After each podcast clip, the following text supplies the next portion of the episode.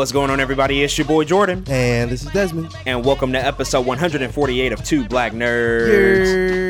That's right. It's that time once again for us to bring you our opinions and hot takes on all things fandom, pop culture, and entertainment. As always, you can find Two Black Nerds wherever you get your podcasts. Please make sure to hit that subscribe button and leave us a friendly rating and comment to show your support. And of course, join in on the conversation each and every week by following us on Twitter, Instagram, and TikTok at Two Black Nerds. We appreciate that. Love y'all. And let's not forget to mention we have merchandise that's available now at twoblacknerds.com.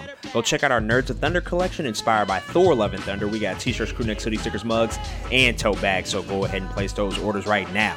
On today's show, we'll do our usual recap of the latest episode of the Game of Thrones prequel, House of the Dragon.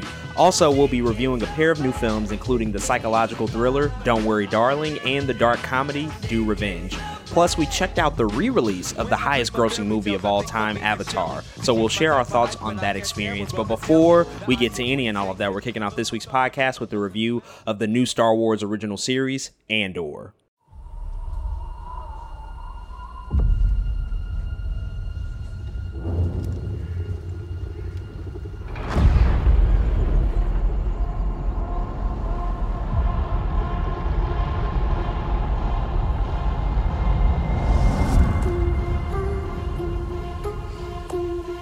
To steal from the Empire? To just walk in like you belong? They're so proud of themselves. So fat and satisfied. They can't imagine that someone like me would ever get inside their house.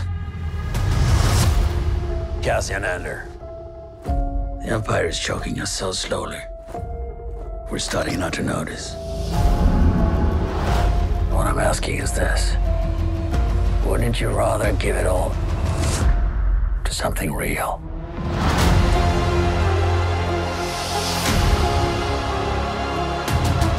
All the heroes I can get. for the greater good. Call it what you will. Let's call it war. There's fermenting out there, son. Pockets of fermenting. You're in my net. Are you a fish? Or are you a thief? You're slipping.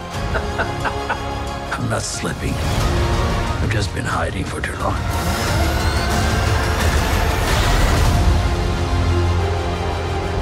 As long as everyone thinks I'm an irritation, there's a good chance they'll miss what I'm really doing. What are you really doing? This is what revolution looks like. I'm tired of losing.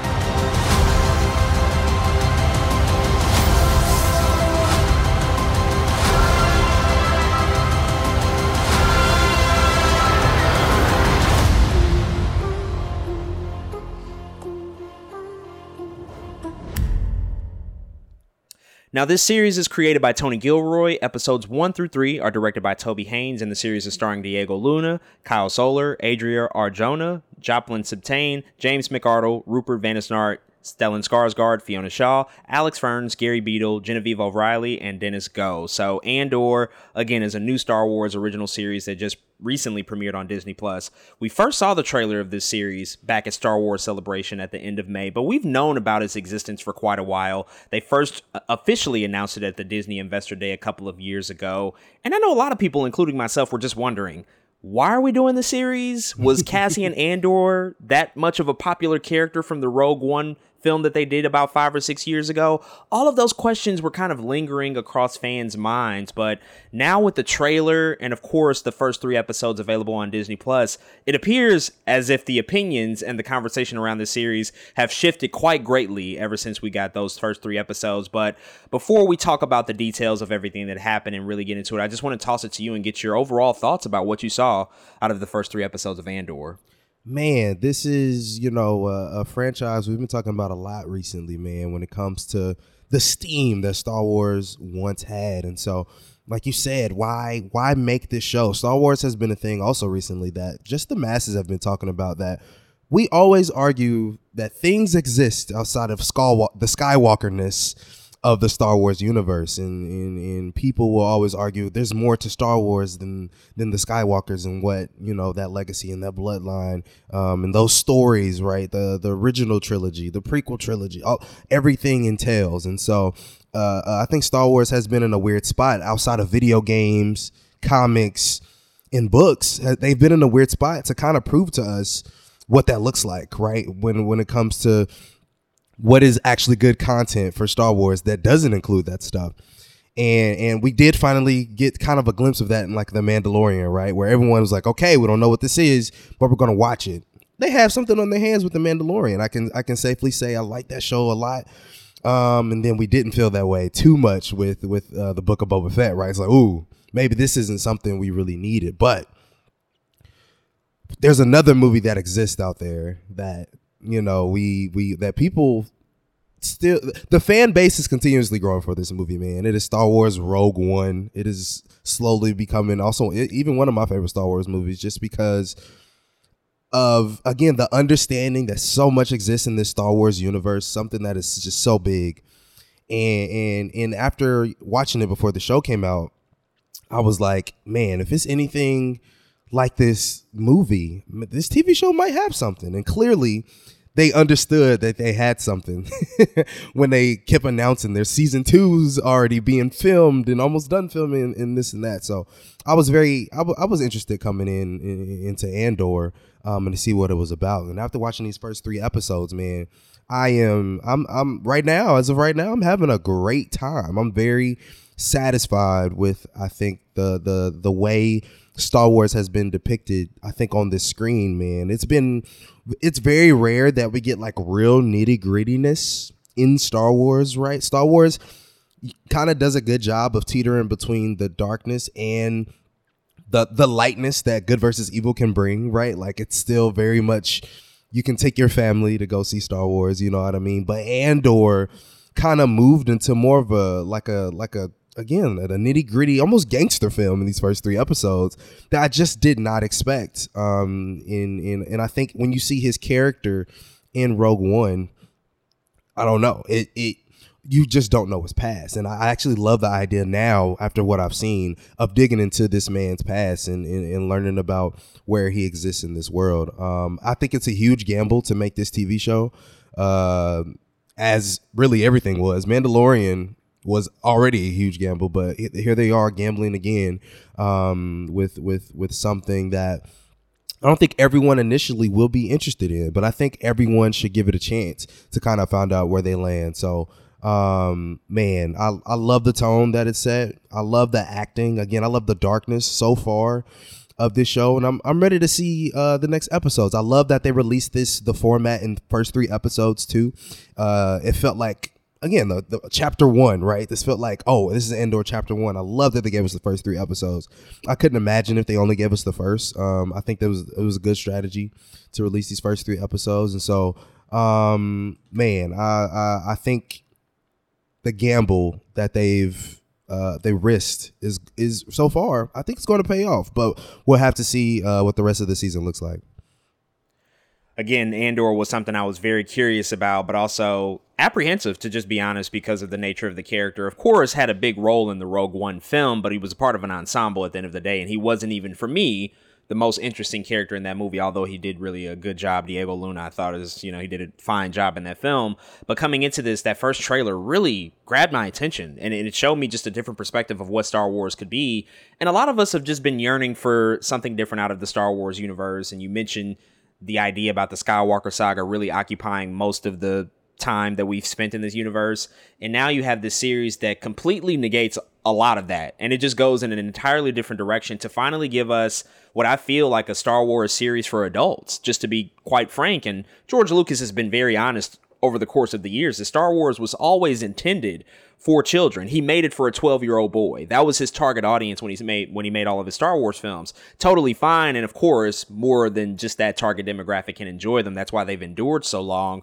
But to have a series that's so that's so focused with dealing with more mature and adult oriented matters is is something that I think we've been sorely missing from mm-hmm. Star Wars over the course of these years because you talk about a galaxy that has billions of sentient beings and species and all these different corners of the galaxy. And for the majority of time, we've only spent any significant real estate with the characters that are coming from like a long lineage and a long legacy of probably the most royal family in all of the galaxy, right? So we're looking at it even from a perspective of like these are kind of the the highest of highs that you can go in terms of the people in this universe. But what does it look like to examine the person on the ground? What does it look like to examine this carpenter in this in this random town or this person who works in a meat factory or this random soldier who just signed up because that was like the only available thing for him to do. This is the type of show that's getting into that nitty gritty and all respect honestly has to be paid to the great tony gilroy who is the creator of this show. He also wrote rogue one but people not familiar with him he's had a long career has wrote a ton of stuff.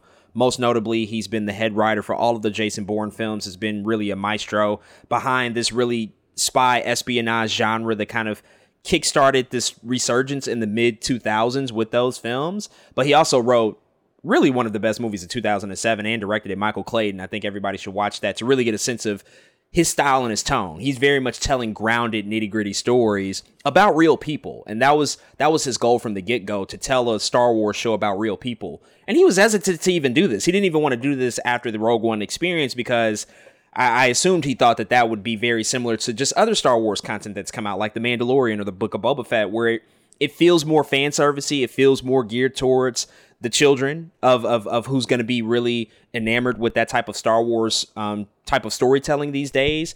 But once he sent over this document to Lucasfilm of like what to do and what not to do, and just how to really approach this story of Cassian Andor mm-hmm. and all of these surrounding people, you know, that he comes into contact with now we have something completely different on our hands that we haven't experienced. And these first three episodes really, really were impressive just because of how truly grounded they are and how mature and different they feel than everything else we've seen out of Star Wars. The fact that we just get to spend time with these random local on the ground people that you otherwise would never see because mm-hmm. again many Star Wars stories are just so focused on the regalness and the royal nature of the characters. The Skywalkers is a long lineage of people who we've been told are the most important people in the galaxy. And we're often told and reinforced that they might also be kind of the only force wielders. We know that that's not technically true, but it kind of seems that way. And, mm-hmm. and you don't need the force and you don't need lightsaber sabers and you don't even need like alien species to tell a good story. Cause so far, like I haven't really seen any sort of aliens in this show, like any weird creatures. And you don't necessarily need that. And I think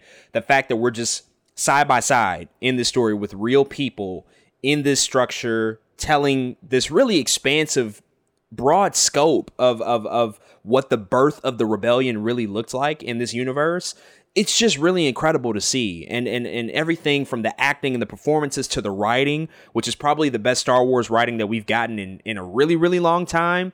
And then just also the the the, the the, craftsmanship of the show, the production design and the way it looks and the way that it feels and the tone, everything is just hitting on so many different cylinders for me. And so I just really loved it. I do want to dive a little bit deeper, not to spoil anything out of these first three episodes, but to talk about just the nature of how this show exists and what it's meant to really do and achieve in, over the course of these 12 episodes. And the fact that we are really focusing on regular people and not the Skywalkers or not anybody that's known or famous, any previous real existing IP from this universe. What are your thoughts about the fact that so far, we've just met these really ordinary people who just have ordinary jobs. Cassian Andor at this point, he's just kind of on the run. You know, he's just kind of getting getting away. He's seen as a fugitive. We know he becomes more important, mm-hmm. but this is all taking place over the course of these preceding years leading up to Rogue One. There's also reports that this that the series has a cast of more than 200. At least like more than 200 actors are going to have speaking roles. That's crazy. So the scope is also just like crazy and expanded in in a, in a really broad way. And I think even beyond that, we're just looking at people who are all of a sudden just kind of caught up in in this real mm-hmm. this real high stakes game of, of what this impending war is going to look like between the empire and ultimately what what becomes the rebellion. We're just ordinary people. Um, i think that there's it's something really cool about seeing the way the empire i think always has a bigger reach than what we've seen right? A lot of times it's like oh, the Empire has the Death Star. We're like, okay. Of, of course, that's terrible, but like, what is their reach for real, for real? And so I, I, I actually love seeing ordinary people be affected by that. In which, because because what do their lives look like, right? This whole time, a lot of t- the scope has been okay. How does that affect the Jedi Council or the two Jedi alive right now, or how does that affect? You know what I mean? It's it's it's. I, I, I've been looking for okay, how does that affect the everyday person? Have if me and you lived on a planet and the Empire was a real thing, what would we live like? And I think we get a real sense of of, of kind of what that looks like, especially if you just think of the world of politics, right? Just the way in which dictatorships exist um, in, in in real life, and the the amount of people that go against that that power structure in in in because there's so much then that surface level and there's so much to talk about the people that's actually on the ground your everyday workers your everyday all of it. The people who are on the run the people who are trying to infiltrate you know what i mean? The, the, become spies and, and, and, do all this and so I, I i love that we're taking i think this approach to to kind of find out what what yeah what that what the normal everyday person goes through in the empire and what it looks like to also in some ways attempt to fight back in ways that really you can only fight back in Star Wars, right? Like there's only it's espionage movies and TV shows are one thing, but it's different when it's in like a Star Wars universe because it's like okay, you got cool tools we've never seen before, and there's again weird politics. Darth Vader still exists, you know what I mean? Like the nigga's still there. He can still force choke you if he finds you or comes across you. You know what I'm saying? Like, but it's it's yeah, I just, I just really like that idea, and I'm glad to uh, yeah again be seeing a lot of that stuff here. I think it's interesting that like in some ways it's we're getting lower and lower, right? It's like, okay, Jedi's are one thing. Then it's like, ooh, Mandalorians are another. But it's like, you know what I'm saying? It's like, oh, we took a step down. They were like, Andor, let's take one more step down. He's not a Mandalorian. He ain't a Jedi. He's just a guy who, who used to live on a planet. you know what I'm saying? He he's just from a planet. Um, and so yeah, I, I appreciate those things about it. Yeah, I think it's uh it's one of those elements that also makes this show in particular more accessible for anybody because Tony Gilroy's very much been outspoken about his idea of completely distilling away any sort of fan service that would enter into the scripts of this show and not approaching it from that cynical standpoint of view. And I think I've talked about this before. I think I do think that a lot of our media today is just riddled with too much fan service often, and off it feels too winking at the audience. Like there always has to be a reference towards something in order for people to really buy into it. And I think that that's just like that's the worst of stories that you can tell. And I think that there's so much more out there that you can explore. And so I'm glad that we're at this place that feels so accessible because now we're looking at people people that are plumbers or mechanics or journalists or whatever the case may be, or even lower than that, like people who live in housing projects within the mm-hmm. galaxy, people who are on the street and homeless. Like it creates this Dickensian nature that we just often haven't seen that much, or at least if we have seen it, it's it's from the perspective and the point of view of people who are closer to the top, who are considered more esteemed or royal, or they might be a part of the Jedi Council, or they're a part of the Empire, whatever the case may be, and they're they're oppressive. And I think just showcasing the the, the results and and the collateral damage of war and what that looks like during wartime is what the show is really excelling at, and it it almost makes Andor feel like to be honest, it makes it feel like that this is not even a Disney Plus show. It feels like it's something that could be on HBO, if I'm being honest. Like it could mm. go further, of course. We know HBO can get really, really mature, but it feels like something that's a little bit more focused and again more adult. And I think that all of that stuff that's presented here is is is done so in such a tangible way that makes you feel so relatable um, yeah. to, to this to these characters that we're introduced to. And I think it's just it's a really outstanding job, I think, on the part of them and, and, and the fact that they had to design all this stuff too. There's not really a, a lot of precedent for this type of story within the universe. Like, yes, we know what the Death Star looks like, we know what lightsabers look like, but if you have to design a journalist's outfit or where they work, or you have to design like a car garage, like where a mechanic works, or whatever the case may be. Like all of that stuff has to be original thought and, mm-hmm. and conceptualized very early because, again, there just might not be much precedent. Or if there is, you still want to provide your own take and your own unique spin on it. And so everything that they put in here, just from a tangible point of view is also just really impressive. And I know a lot of this was not shot on the vol- volume technology, which which mm. ILM you know recently invented. Yep. The Mandalorian very much utilized the, book, the Book of Boba Fett did, but here they were in London and had to build a lot of real sets, and I think mm-hmm. that that's part of why it looks so incredible. It looks better than looks those great. other shows, and those shows look great, but this one is. I think head and shoulders above how they look just because yeah. of that real that real, you know, tactile nature of everything that was developed here.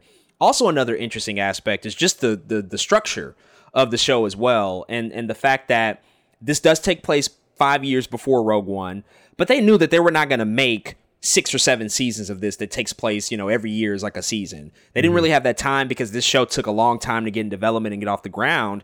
And so they came up, the team came up with a, a, a nice alternative solution that these episodes would, would, would come in blocks and each of them would have their own writing and directing team behind them. So, for example, this you know set of first episodes was directed by Toby Haynes and written by Tony Gilroy and so this is like its own self-contained story and then the next 3 are going to be its own contained story with a different director. And so we're looking at different moments in time I love it. of Cassian Andor's life and so this just provides another different opportunity to approach how we can tell this story which is going to take place over the course of 5 years even when the second season ultimately does come. What's your what's your thoughts on just the development of the structure, the fact that this is different than what we've seen before with the traditional eight episodes that they've done, or even you know less than that with six with with a series like Obi Wan. Man, you know, I'm I'm uh just I've, I've been just of the mind of let people focus on small chunks of things and then just put them together, right? Talk about the seams in which the seams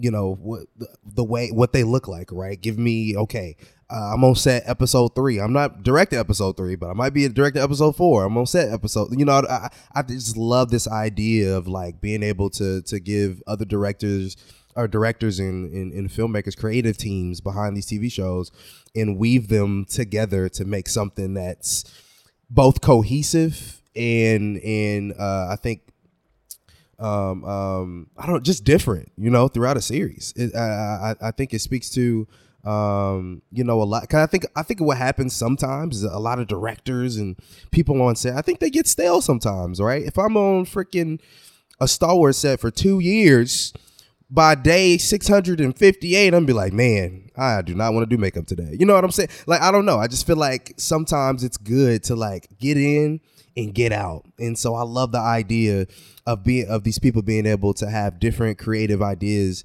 um, while telling again mainly the same with, with slightly different stories. And so um, yeah I, I, I love when people can have fun with something like that. But i think it's more than fun. I think that i think there's there, there's merit um, in doing that. Of course we'll always give you know attribution to people who direct full seasons or this and that but a lot of if you watch a lot of the best tv shows a lot of nobody directs every episode. it's just not a thing that happens. you know what I mean? Like nobody does that. And so it, it, it only makes sense here and, and I welcome it with open arms for sure.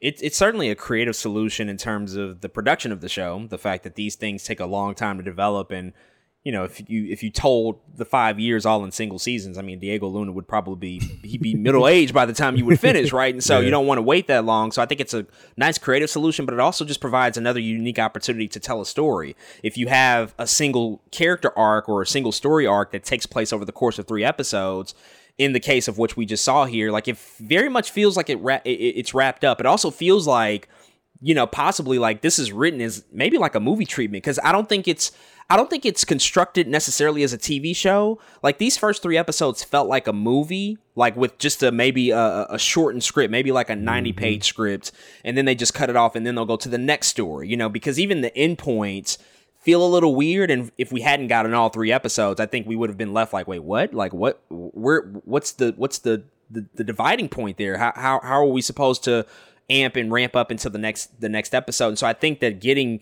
episodes in these types of blocks with these type of arcs in mind over the course of three episodes is really really smart because mm-hmm. you can tell a story now and then if you want to fast forward a year then the next three episodes can tell that story a year from where we exactly. just were and then maybe you yep. fast forward another three months and Absolutely. tell that story in a, in a single in a single set of episodes so i think it's really really creative that they took that approach and ultimately i think it's going to reap them benefits as well because now you have more time more runway to tell these things because uh, the the six episode format has not worked. I think by and large across a lot of these shows, both Marvel mm-hmm. and Star mm-hmm. Wars. Eight episodes is a little bit more, but Better. now that we have twelve episodes and we can really just kind of settle into this and just experience it, I think it's gonna be I think it's gonna be a unique experience, you know, that, that, that, we haven't really necessarily seen across across the board before. But plenty to look forward to, plenty to see over the course of these next few weeks about what Andor will have in store for us. But I think we can put a pin in it there, and maybe we'll revisit it once we get another completed arc of a story. But those are our thoughts on the new Star Wars original series Andor. If you've seen it,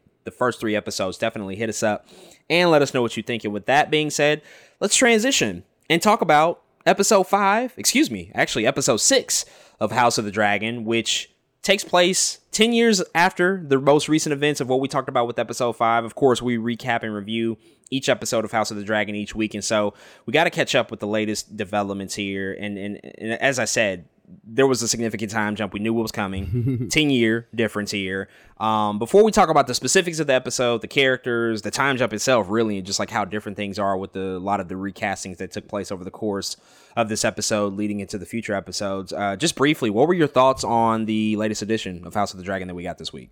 Oh, man. What else is there to watch on TV now? I feel like everything is just like came come to an end. House of Dragon is just running shit right now. Um, I absolutely love the show, man. It is every week is just a surprise, and I think that's always a treat in any TV show you watch. You know what you're gonna get, um, and you know kind of what to look forward to. And they still somehow always either, I don't know, they always do something to surprise you or exceed your expectations, and I think that's what makes. House of the Dragon such a good show. And this episode, man, and, and like you said, we'll talk about the time skipping stuff in a while, but I think they just handled it so well. Um, and and I'm not sure I've seen this too often in TV, but it just feels like I, I, feel biased. I just feel like, man, this is one of the better times that we have ever seen this happen. But I don't, I can't even think about when it's what else has ever happened when we've ever gotten this. But man, I am absolutely enjoying myself. There's so many. There's only so many ways I feel like that you can tell some of these stories because one, uh, there there is source material, um, but the ways in which they change it to fit this narrative, to fit TV, to fit, it's just working for me, man. I'm, I'm i really am having a good time. So um, yeah, I, I, clearly a lot to say in the spoiler section that makes this hard, but I, I absolutely love this episode. Um, there, I have very small nitpicks that I'll talk about in a second, but other than that man, this is this is this is the best show on TV right now. Um, until other things come back, this is the best show on TV. So for me this week, this was definitely a more challenging episode. I didn't I didn't love it as much as I wanted to. I do think that um, without getting into the deep specifics of it, I, I found that the transition that has to take place here is it's a, it's a really tall task. It's mm-hmm. a really mm-hmm. difficult thing to do to all of a sudden midway through your season, your inaugural season at that, nearly switch out your entire cast. And so the, the, there were a lot of things that had to be accomplished because not only are you doing that, almost having a second pilot in that respect, but you also have to sort of pre-fill information that we haven't seen 10 years worth of story and history that we haven't been privy to. Yeah. And i did find that a few moments there there was just a jarring effect to that. I did really really enjoy the episode. It's it's not the weakest by any stretch. This is something that i still actively was very much invested in and involved in over the course of the 67 minutes. I think it might be the longest episode we've gotten this season.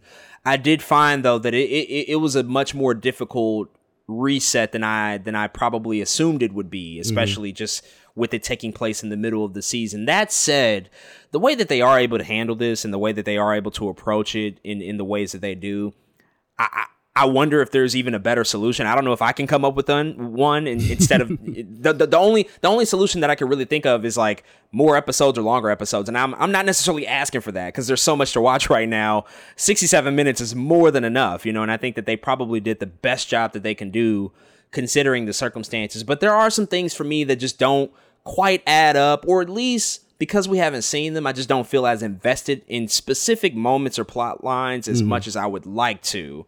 That doesn't make them bad. I just feel like that if if we had more time to just like really sink our teeth into them, then they would have had a little bit more payoff here. On the flip side of that, it can ultimately ultimately just mean that you know maybe these people or this certain plot line just isn't that important in the grand scheme of things. So you don't really need to you don't need to really dwell on it. It can just kind of come and go, and we just move on. That can also be like something that the show is trying to tell us because this is a multi generational story, and the momentum is really really fast in terms of how far ahead in the story that we go and how far these people ultimately end up growing into their roles. And so some of these things that I might be, you know, sort of harping on right now just might not be that important in two weeks' time. I don't know. We'll have to see. So ultimately, I do think that they were mostly successful. I could see though how this would really trip people up and how this would be a really jarring experience because there were a couple of moments for me where things didn't feel as smooth or as consistent as I would have liked them to be. And mm-hmm. so there's a lot to talk about in that respect, and so we can't really dance around it anymore.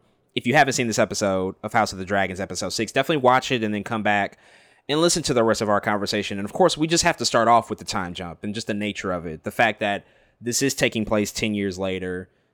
Almost the entire cast has been recast. Really, our two primary leads Yep. have left, and now we have their older interpretations of both Rhaenyra and Alicent, but also a few other supporting players here.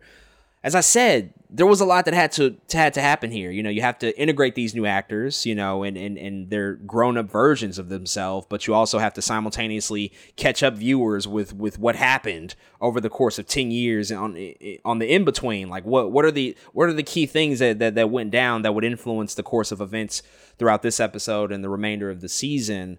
What are your thoughts on just the significant amount of time that we jump ahead, and then also really focusing on the two lead actresses now in Rhaenyra and Alicent, and just their depictions and how different or similar they might be compared to their younger counterparts? Man, I have to first echo your sentiment that this is it's a tall task, tall, tall, tall task to um again go from Millie Alcock to Emma, Emma Darcy, from freaking Emily Carey to Olivia Cooke. It's just like a it's something about it, man. I think we've just grown accustomed to to the the young Princess Rhaenyra, the young Alicent Hightower.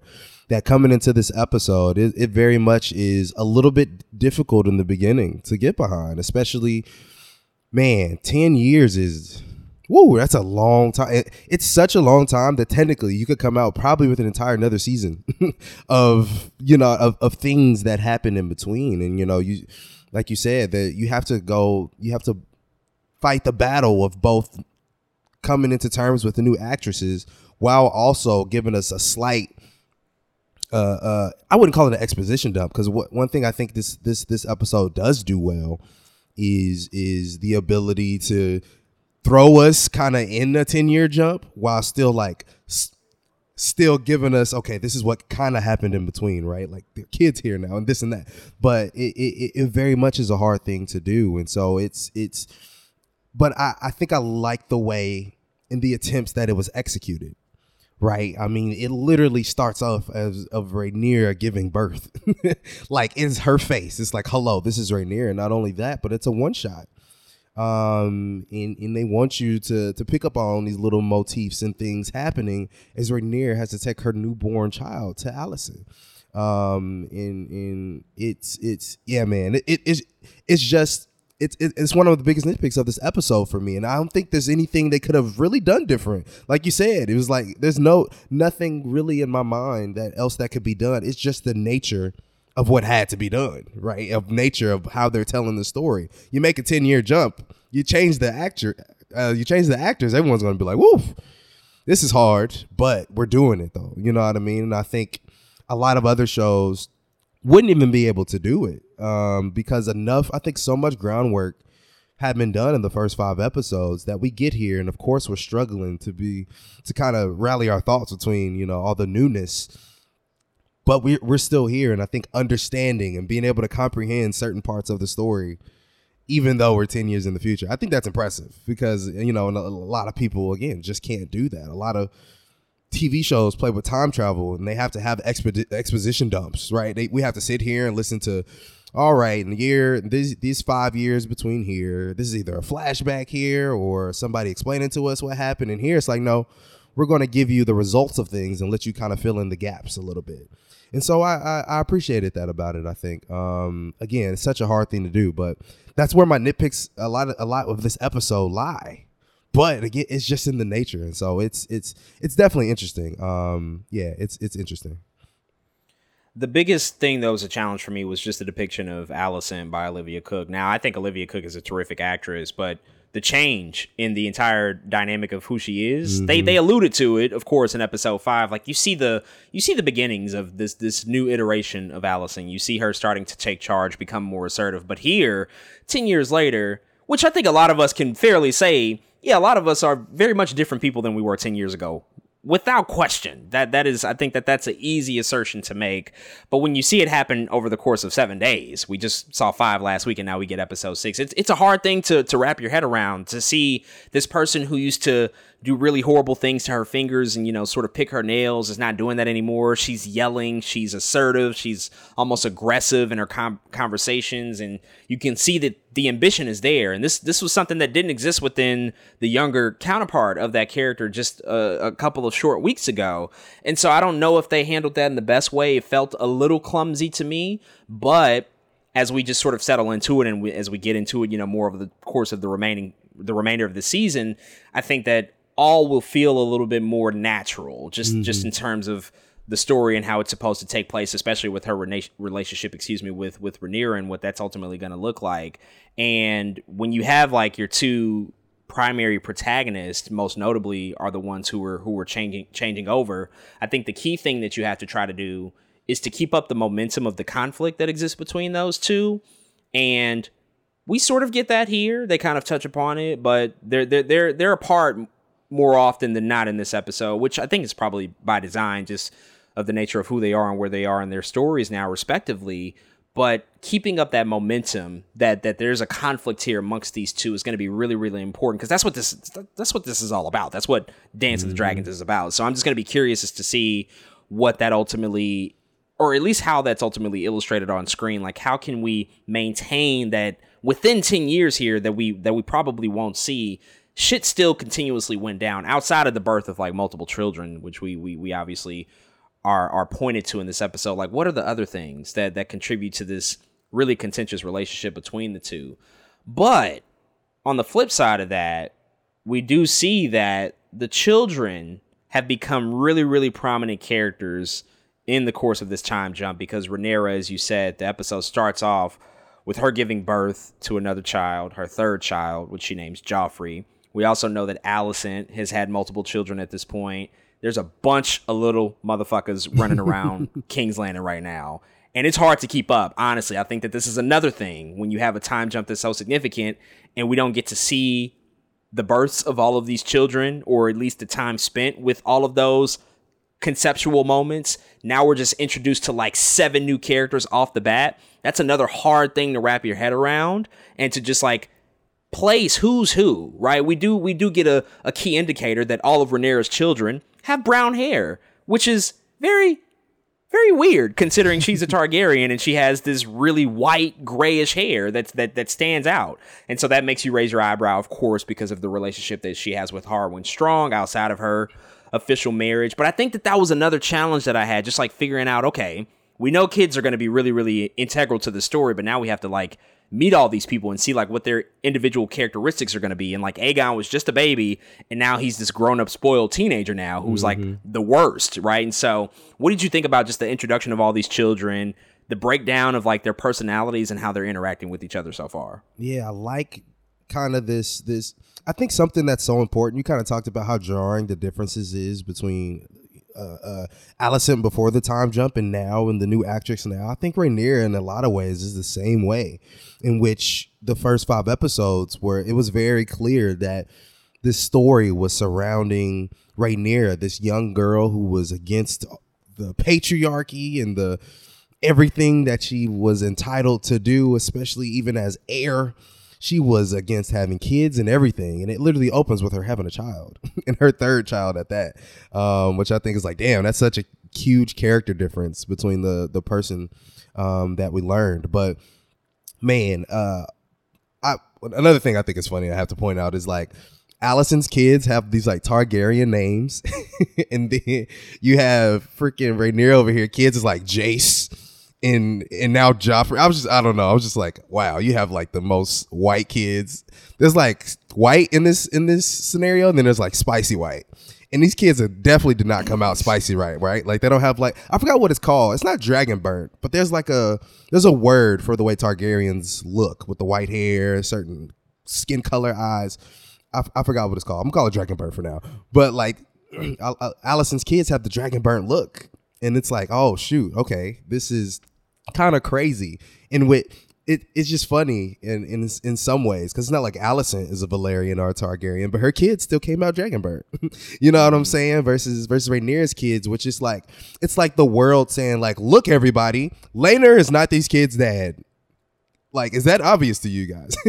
um, but it's it's it's it's very uh, interesting to also see the personalities of these kids though too, because like you said, Aegon is now this like dickhead teenager who is who uh, uh, it feels like a, a, but a, a, very normal thing with these teenagers though right? It feels like a very normal dynamic to me. Somebody's always going to get picked on.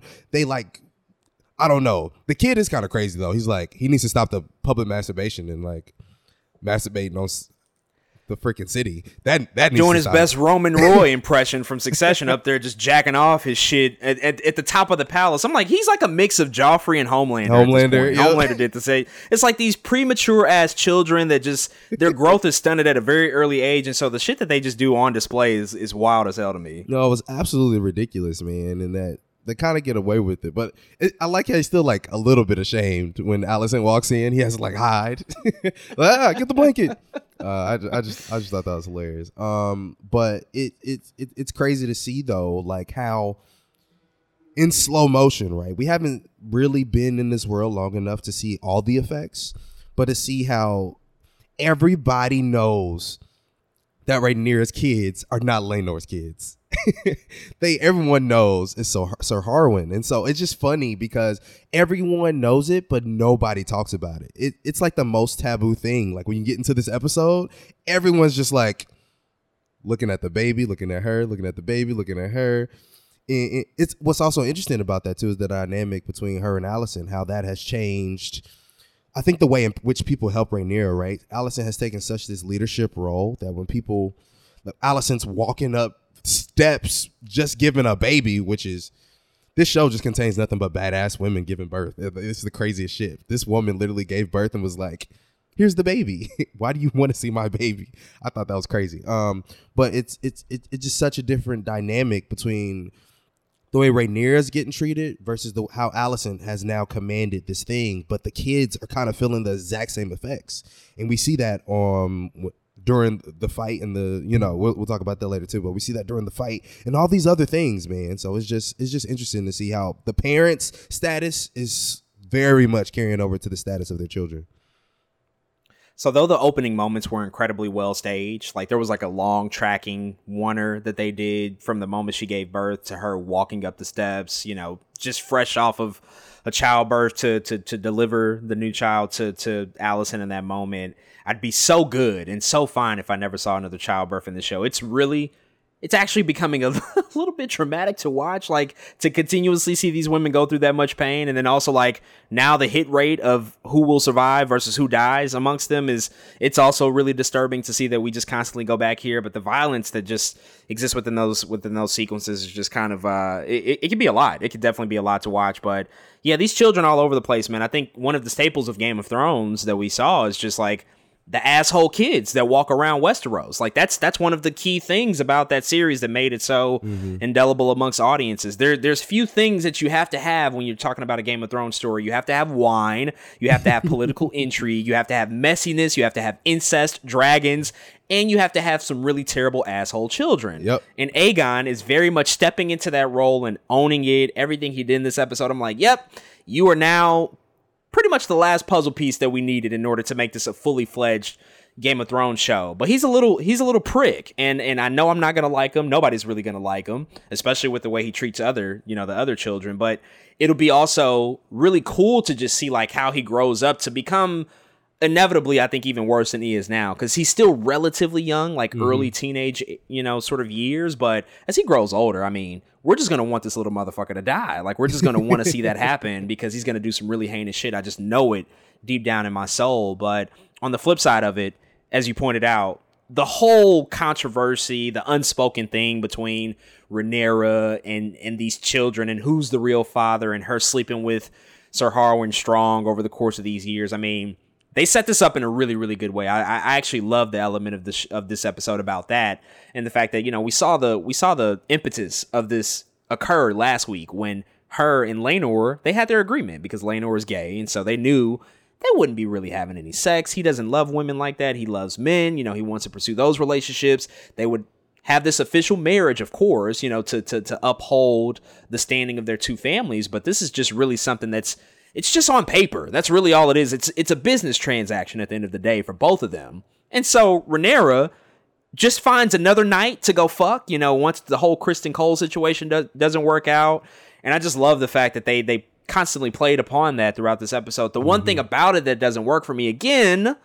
Because of the time jumping, we just haven't gotten the, the the the opportunity to spend a lot of that time. Is the fact that Sir Harwin's father is the the hand of the king now, right? And and and all of a sudden at the end of the episode they get killed off. Har- Harwin and his father get killed off, Rest and it's just really hard to care about them, you know, based off of what happened because these two guys, like, who were they really? Like his father, the hand of the king, like he had maybe like what one or two speaking lines in the first five episodes. So it's supposed to be this really like surprising event when they when they do ultimately perish at the end of it at the hands of Larys. But that was one moment that felt me empty. But that that being said, the lead up to it and just like the whole back backdoor conversations that are happening and just the fact that this is like destroying their name and their family lineage and it's just you know it's it's the worst thing that you can do if you were to be found out.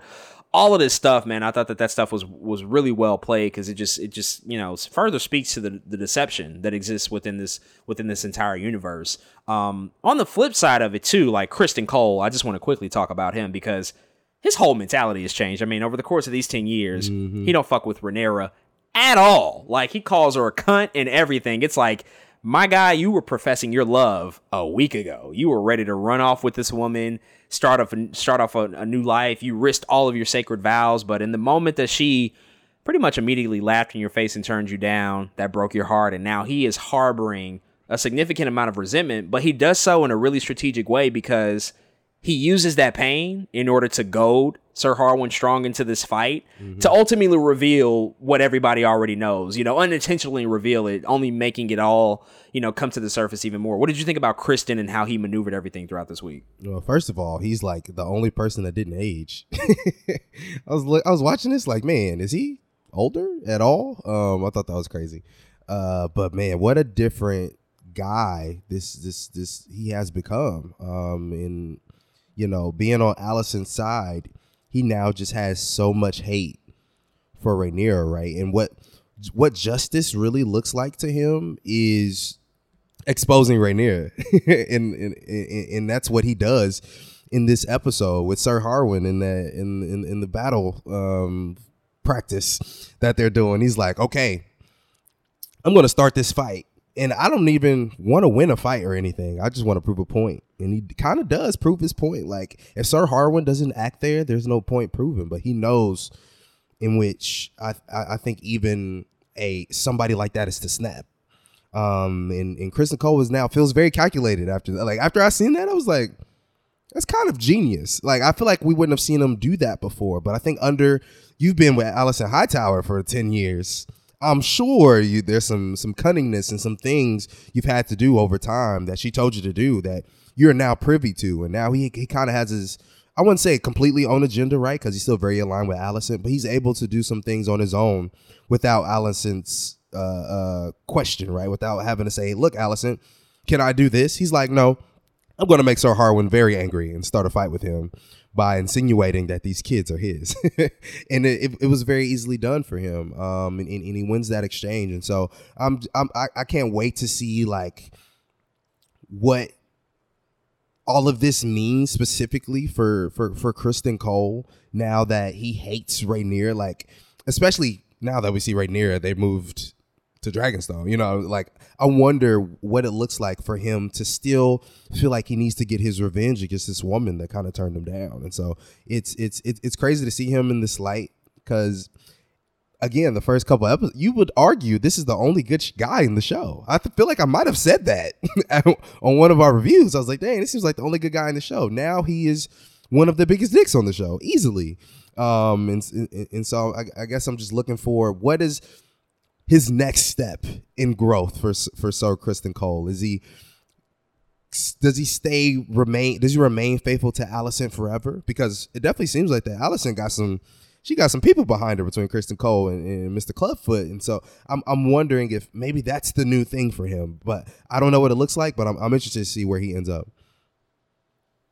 I ain't gonna lie, I ain't mad at him. Honestly, I'm really not mad at him in this episode, just based off of how Rhaenyra did him. I'm like, you know what?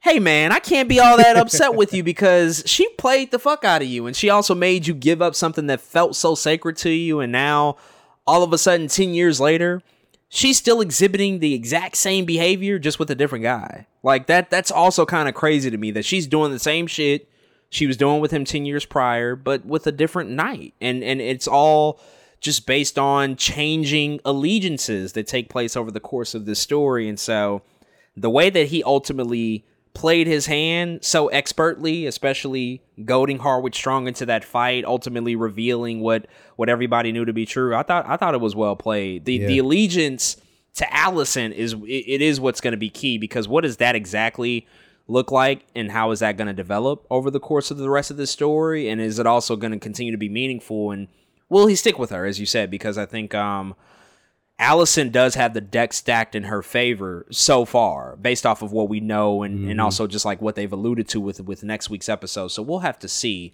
Um, on the flip side of this, also like to just like go back to the whole children aspect of it. I forgot to mention this. Like Viserys's old decrepit ass is still popping out kids. Lord I don't know mercy. how. I don't know why, but this man is he's dying. He's dying, dying. Capital D dying. Like he looks horrible. The way he I mean somebody posted a pic of of of, of the the I don't know his name from from Tales of the Crypt, and I'm like, yeah, it's very much like it's given that like the the oh. white hair, barely having any hair, and just looking like a damn corpse at this mm-hmm. point.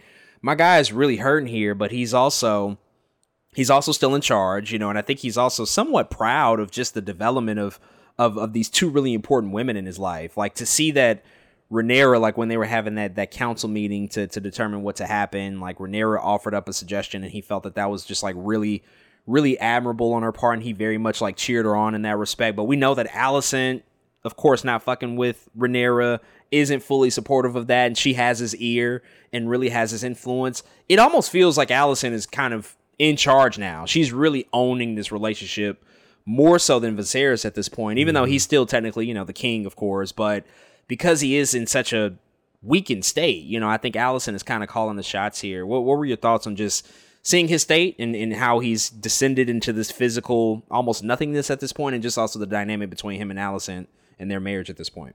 The fact that he made it 10 years is crazy. Like, after you watch the end of episode five and falling out at the mix- makeshift wedding wedding they had to have, you're like, okay, 10 years, this dude's not going to be here. And he is. I think that's the craziest thing. Um, but man, there was like, he was he was weak in the in the first half of the season, man. He was like of course we see him deteriorating, but here, I mean, he has nothing left. I think he's literally counting down his days. Like one like and I don't even think I don't even think he's super mad at it too because his family is so ridiculous at this point. He's like, I can't wait to be done with this bullshit. Which I think is so amazing. There's a moment in the episode, right, where when uh, uh Rhaenyra brings Joffrey to to to Alicent and, and Viserys shows up, it is the like the most pure joy that we, we we've like ever seen in this TV show when he fi- when he gets to hold his grandchild, and that happens a couple times. I think I think he's, every time he gets his hand on a grandbaby, it's like yes, you know what I mean. It just felt it just seems like it feels really good to him. It feels like I don't know. It's the most it's the most granddad thing ever. Um and, and and it's great to see that there's some form of joy in his heart because again, as Viserys is one of these people that exist in the realm that may not be fit to rule, he's just a good guy. And so he does feel like a grandpa in that sense. He feels like just this dude who's withering away but still has pure intentions. And so I, I love that moment where he's like I don't know. He just he just loves his family. That's really what it is. He just loves his family, and so I appreciate that about him. Him and Alicent, man, woo, are night and day now. Again, there was a moment where Viserys could speak to Alicent in certain ways, and that Alicent would have to listen. Now Alicent is talking all kind of. She she pretty much was like in in my. you're gonna have to kill me before these certain things happen. You know what I'm saying? And and it, it it's so crazy to see because Alicent would have never been like that. Um, but it's that dynamic's also interesting because I, I wonder how much of her father is embedded in her within that 10 years, right? How much of like the, she hits the five year mark and she's like slowly becoming Otto Hightower versus, from the things that she's learned as a child. I think that's a something uh, interesting I thought about too. But seeing that now she's in council meetings Oh, crazy. I actually really love the shot this episode where um Rhaenyra says I have to speak and everyone else sits down and Rhaenyra and Alicent Alicent doesn't sit down immediately. And so they're just th- these two women on opposite sides of the table staring each other down. I thought that was crazy. I was like, oh yeah, this is really good. Just they was killing cinematography this episode. It's, it's, uh, it's it was really something else. But seeing seeing the person that Alicent has become is it it also proves that well necessarily not proves, but it's very obvious that she's slowly understanding that Viserys is weak and trying to take advantage of everything. She tells Aegon, "You're gonna be heir," or like you know what I'm saying. You going you're gonna be king one day because all this bullshit Rhaenyra got going on. Like she has a very clear um, um, mission now, and you could even see it throughout the keep. There's like guards wearing green now, and uh, it's crazy of what's going on, and it's very indicative of of how much Alicent has infiltrated herself into power in this position. And so, man, I feel bad for Viserys, but I also am like, man, you you might it might be your time, brother. He doesn't even have a hand anymore.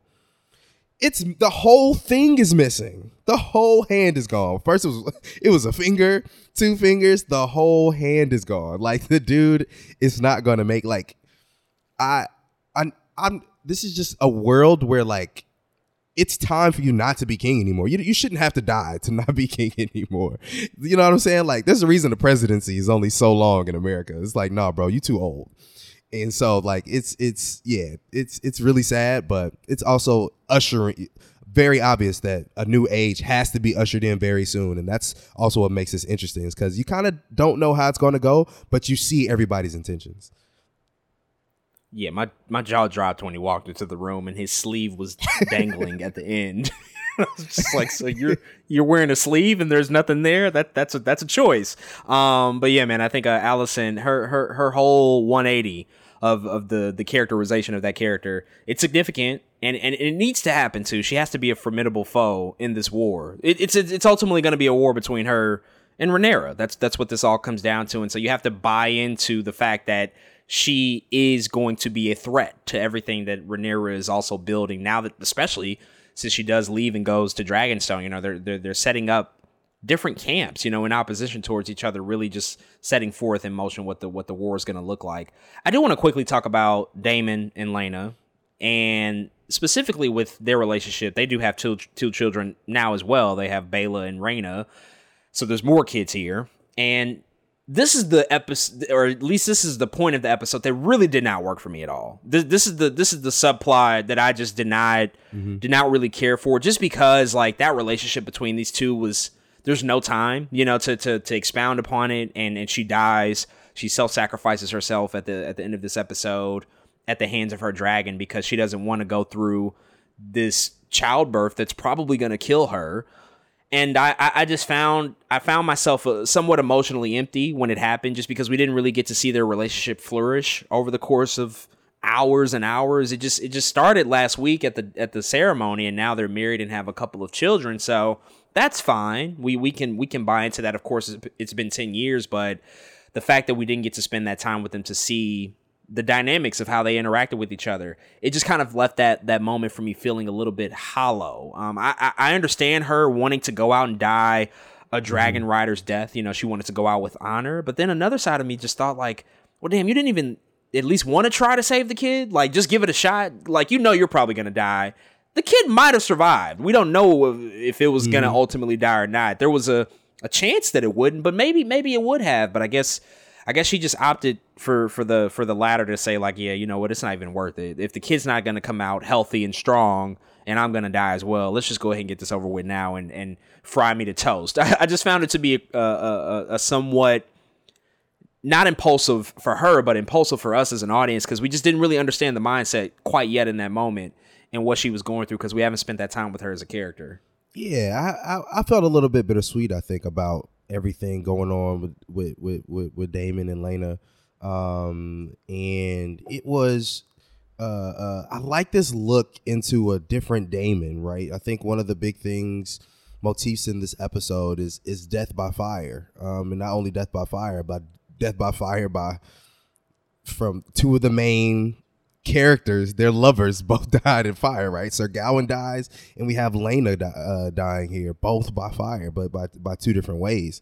Um, and so, in, in in in watching, I think I was a little bit fascinated because we've never seen Daemon. I think in this light where of of he actually at least somewhat cared for something and and he was here kind of having a family. Of course they he was neglectful right? And the daughter was like dad ignores me and this and that.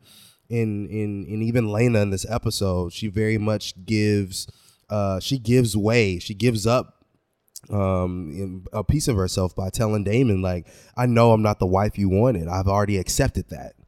Um but I, I thought it was interesting to see how both uh uh Rhaenyra and Daemon's lives are somewhat surrounded by sadness. They bring sadness with them. They they very rarely do they bring things that happy to them. And so one seeing Daemon have the biggest uh, uh, comeback of all time where now his child he's having the exact same problem that Viserys had in episode one, right? Where Aemma has he has to make the exact same choice. Um, and I, yeah, I just thought that was like a point of maturity potentially for Daemon. I don't know exactly what it looks like for him, but I very I, I did not ever really expect to see Daemon super sad in in anything, and I think he's going to come to regret the the death of Laena um, somewhere down the line. And so those are the kind of things I was interested in. Not only that, but Laena's just a badass. I just liked her. Like she was she has freaking uh, what's the name of that dragon? Is it Ray it might be Rhaegar. What's the name of the dang dragon? Um it's the biggest the biggest dragon in all of Westeros. She owns it. Um and she she is just popping out these kids, man. And and I don't know, man. I just I I found myself finding a little bit of poeticness in the way of her coming into terms with what was happening. And I very much agree with you there. That's like, dang, you I thought I had the exact same thought. I was like, y'all not gonna try to cut out the baby. I had the very exact same thought, but I was like, maybe there's just something I don't know. You know what I'm saying? And, and, and, so seeing seeing at least her go how she wanted, there was some poeticness to it. But I was sad to just see her go in general. We we, got this strong black woman in the show who wrote the biggest dragon, who had some cool daughters, and she had to go. I was like, damn, we just met her. She had to die already, but that's very much Game of Thrones, right? Very much House of the Dragon. Don't get attached to anybody, but we literally knew her for ten minutes, and uh, I, I I just thought that was that was the sad part for me. It was like there I feel like there's certain characters you introduce that you can get rid of instantly, but her, I don't know. I feel like could have gave us at least one more episode for us to sit on that a little bit longer, which I think could even speak to your point, right? Maybe flesh out the relationship more between between Daemon and Laena in this episode, and then have all that potentially go down in the next episode. I feel like there could have been something a little bit different there to make it have, feel a little bit more grounded, feel like it was a little more weight to it. Uh, but other than that, I, I, I, enjoyed the idea of them being somewhere else and having their own problems because it felt like a short story to me. It felt like a, I don't know, something that was a part of this world that was was also very important in that we needed to see not only to see that Daemon had kids, but to see his psyche in which in, in the way that he's grown. So yeah, that's kind of how I felt. Daemon will certainly be affected by this. I, I think it's ultimately going to influence his arc for sure. Um, the whole execution of it is is something I think a little bit to a little bit that's left to be desired. But the other the other big thing that happened this week is is the emergence really of a new villain of the show in in Sir Larys Strong. When Alicent tells him like, "Yeah, I wish my dad was back here as the Hand of the King." My guy like takes that as, as, as, an opportunity to just turn the fuck up and he orchestrates the death of both his father and his brother sets them on fire. He basically frees these prisoners makes an exchange with them. He takes out their tongues in order for them to to to, to set his family on fire and just eliminate them completely which that was a big what the hell moment for me. Again, like Lyonel as Hand of the King. I like him as an actor too. I like what he did in this episode. And I was like, oh, mm-hmm. oh damn, he's he he also too is already gone and off the board as well as Sir Harwin Strong. And I'm just like, damn, a lot of these people are dropping like flies. And so yes, in the grand context of what the story might be, the fact that this is more intimate, a lot of these people probably just don't matter all that much. And, and that's probably the piece that we'll ultimately understand as this season concludes. But it also makes you just like wonder like yo there's some really good people here and i want to lo- i want to learn a little, little bit more about their their dynamics with other people. But Larys on the other hand I'm, I'm still i'm still holding out judgment on how he might ultimately end up being as as a villain. I will say though the the, the move of him just acting so impulsively off of that one that one thing that she mentioned to him to then all of a sudden go orchestrate the death of people he's related to that's some pretty sinister shit. So it's setting him up in a really a really dangerous way. He he's immediately a threat because you really can't tell this guy anything because if you tell him something, oh, you best believe he's going he's going to act on it. You know, so I, I do like that unpredictable nature to him. Um, that that was kind of the shocking moment of the episode that I, I just did not see coming, and I think it makes him obviously not a physical foe because he's not physical at all. He he's really this this strategist, this mental guy who who has the capacity to make shit happen. And, and you really just can't predict what his next move is going to be. So I, I did really enjoy what they did here, but I, do want to hold out judgment on how he's ultimately going to shape up to be as a villain because mm-hmm. we kind of have to see how his dynamic works hand in hand with what's happening between Rhaenyra and Alicent. Like, is Alicent ultimately going to kind of warm up to the idea of like keeping him around and using this guy who's like low key dangerous, really under the surface and kind of not out there in, in front of everybody, and use him as like the specific chess piece that she can implement later on when she needs to make some shit happen. This nigga is crazy. I mean, Alicent was like, "You did. That's not what I meant." she was like, "You did what?" Uh, that is. Oh man, this dude just taking stuff to another level, man. Uh, I I like him though because he's so crazy. He's he is uh very manipulative. Everyone's calling him the new Littlefinger. I've been calling him Pinky Finger. I don't know where I got that from. I think I seen it somewhere, but I'm gonna keep calling him Pinky Finger. He he he's just so interesting to me. I feel like it's always like the people that have some form this deformity that are always like the smartest and most cunning because they're the most quiet, right? Like we, we talked about uh, Larys as being Larys Strong being like the guy in the shadows, right? The the whisperer, the the the person nobody really pays attention to, and so it makes him that much dangerous that much more dangerous uh, being a person like this, man. Even when you see him cut out the prisoners' tongues, there's like a uh, uh, just a maliciousness to his face. The the emotion he has on his face is like, yeah, I need to do this. And for him to so quickly in the lives of his family that's like it wasn't like his cousins either. It's like his dad and his brother.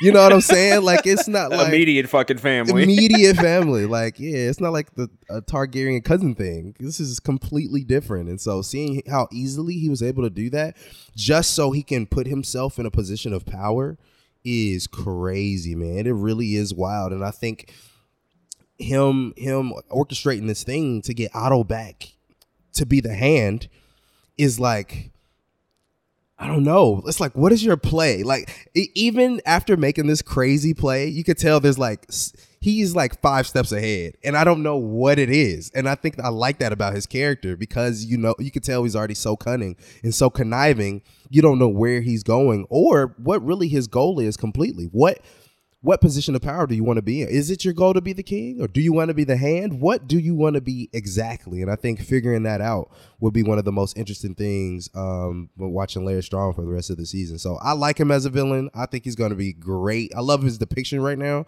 because it's something about the way he carries himself and the way he talks to Alicent That's like, ooh, this dude is, it's something really fucked up about him. But he, he, he's like, he's so charismatic and witty and smart that you know it's like, oh yeah, there's there's going to be some stuff coming on down the line, especially and as a facade of him being paralyzed. There's very much going to be people who feel sorry for him, and he's gonna he's gonna get some things that he wants just because based on his looks alone, and I think he knows that, and so it's it's yeah, it just makes for a very interesting villain. And I can't, I can't wait to see what he does. Yeah, certainly. I think uh, again that unpredictability is going to be really important to him. I just I just hope I, I just hope that they don't they don't make him too close to other villains we've seen before. Like he he gives off. I mean, for me, it's more he's more related to like a Qyburn who was very close to to Cersei. You know, mm-hmm. towards the end of Game of Thrones, or even like Pycelle. Just these like wormy untrustworthy guys that you just you just don't know what the fuck they really got going on. Like yeah. Pycelle ultimately got you know he got sort of usurped by Qyburn, who was you know a little bit more ambition ambitious than he is. So I just hope that the characterization of him is going to be different enough to, to to really distinguish him and make his own way in the show. But crazy start for sure. And I think Alicent is initially horrified by what happened, like the fact that he went that far. But I feel like I feel like eventually she's gonna be like, you know what? I really could use you. Oh, you my nigga You now. actually might be onto something. Like I'm gonna, you know what? Come on That's over funny. here. I'm gonna keep you around. So we'll have to see. And as you said, it's paving the way for the return of of her father, Otto, which I I, cannot wait for. I think that that's gonna be explosive when we, when we see that happen next week. But we will certainly stay tuned to everything that will continue to happen over the course of the rest of the season. Those are our thoughts on episode six of House of the Dragon. If you checked out the latest episode, hit us up and let us know what you think. And with that being said, let's transition to our next thing that we're going to review. We're actually going to switch over to movie reviews and talk about the newest feature film from director Olivia Wilde, Don't Worry, Darling. I have it, I have it, I have it, I have it. Focus right here. Have a little drink.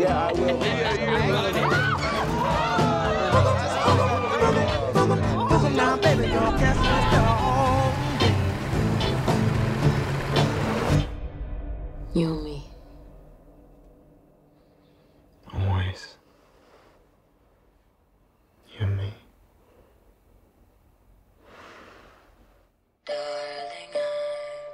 All of you wives. We men, we ask a lot. We ask for strength, food at home, a house cleaned, and discretion above all else. Boys and their toys. At least we know they're getting work done. Welcome to the Victory Project. We're all here because we believe in the mission. What are we doing? Changing the world. What are we doing? Changing the world. That's right. What do you think they're really doing out there? What do you mean? The one thing they ask of us is to stay here. Where it's safe. Do you even know what the Victory Project actually is? Have you ever asked? Do you?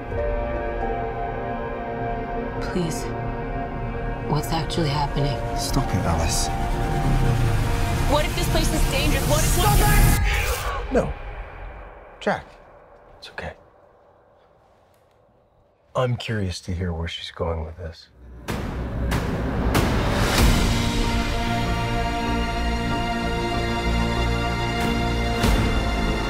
I need you to listen to me.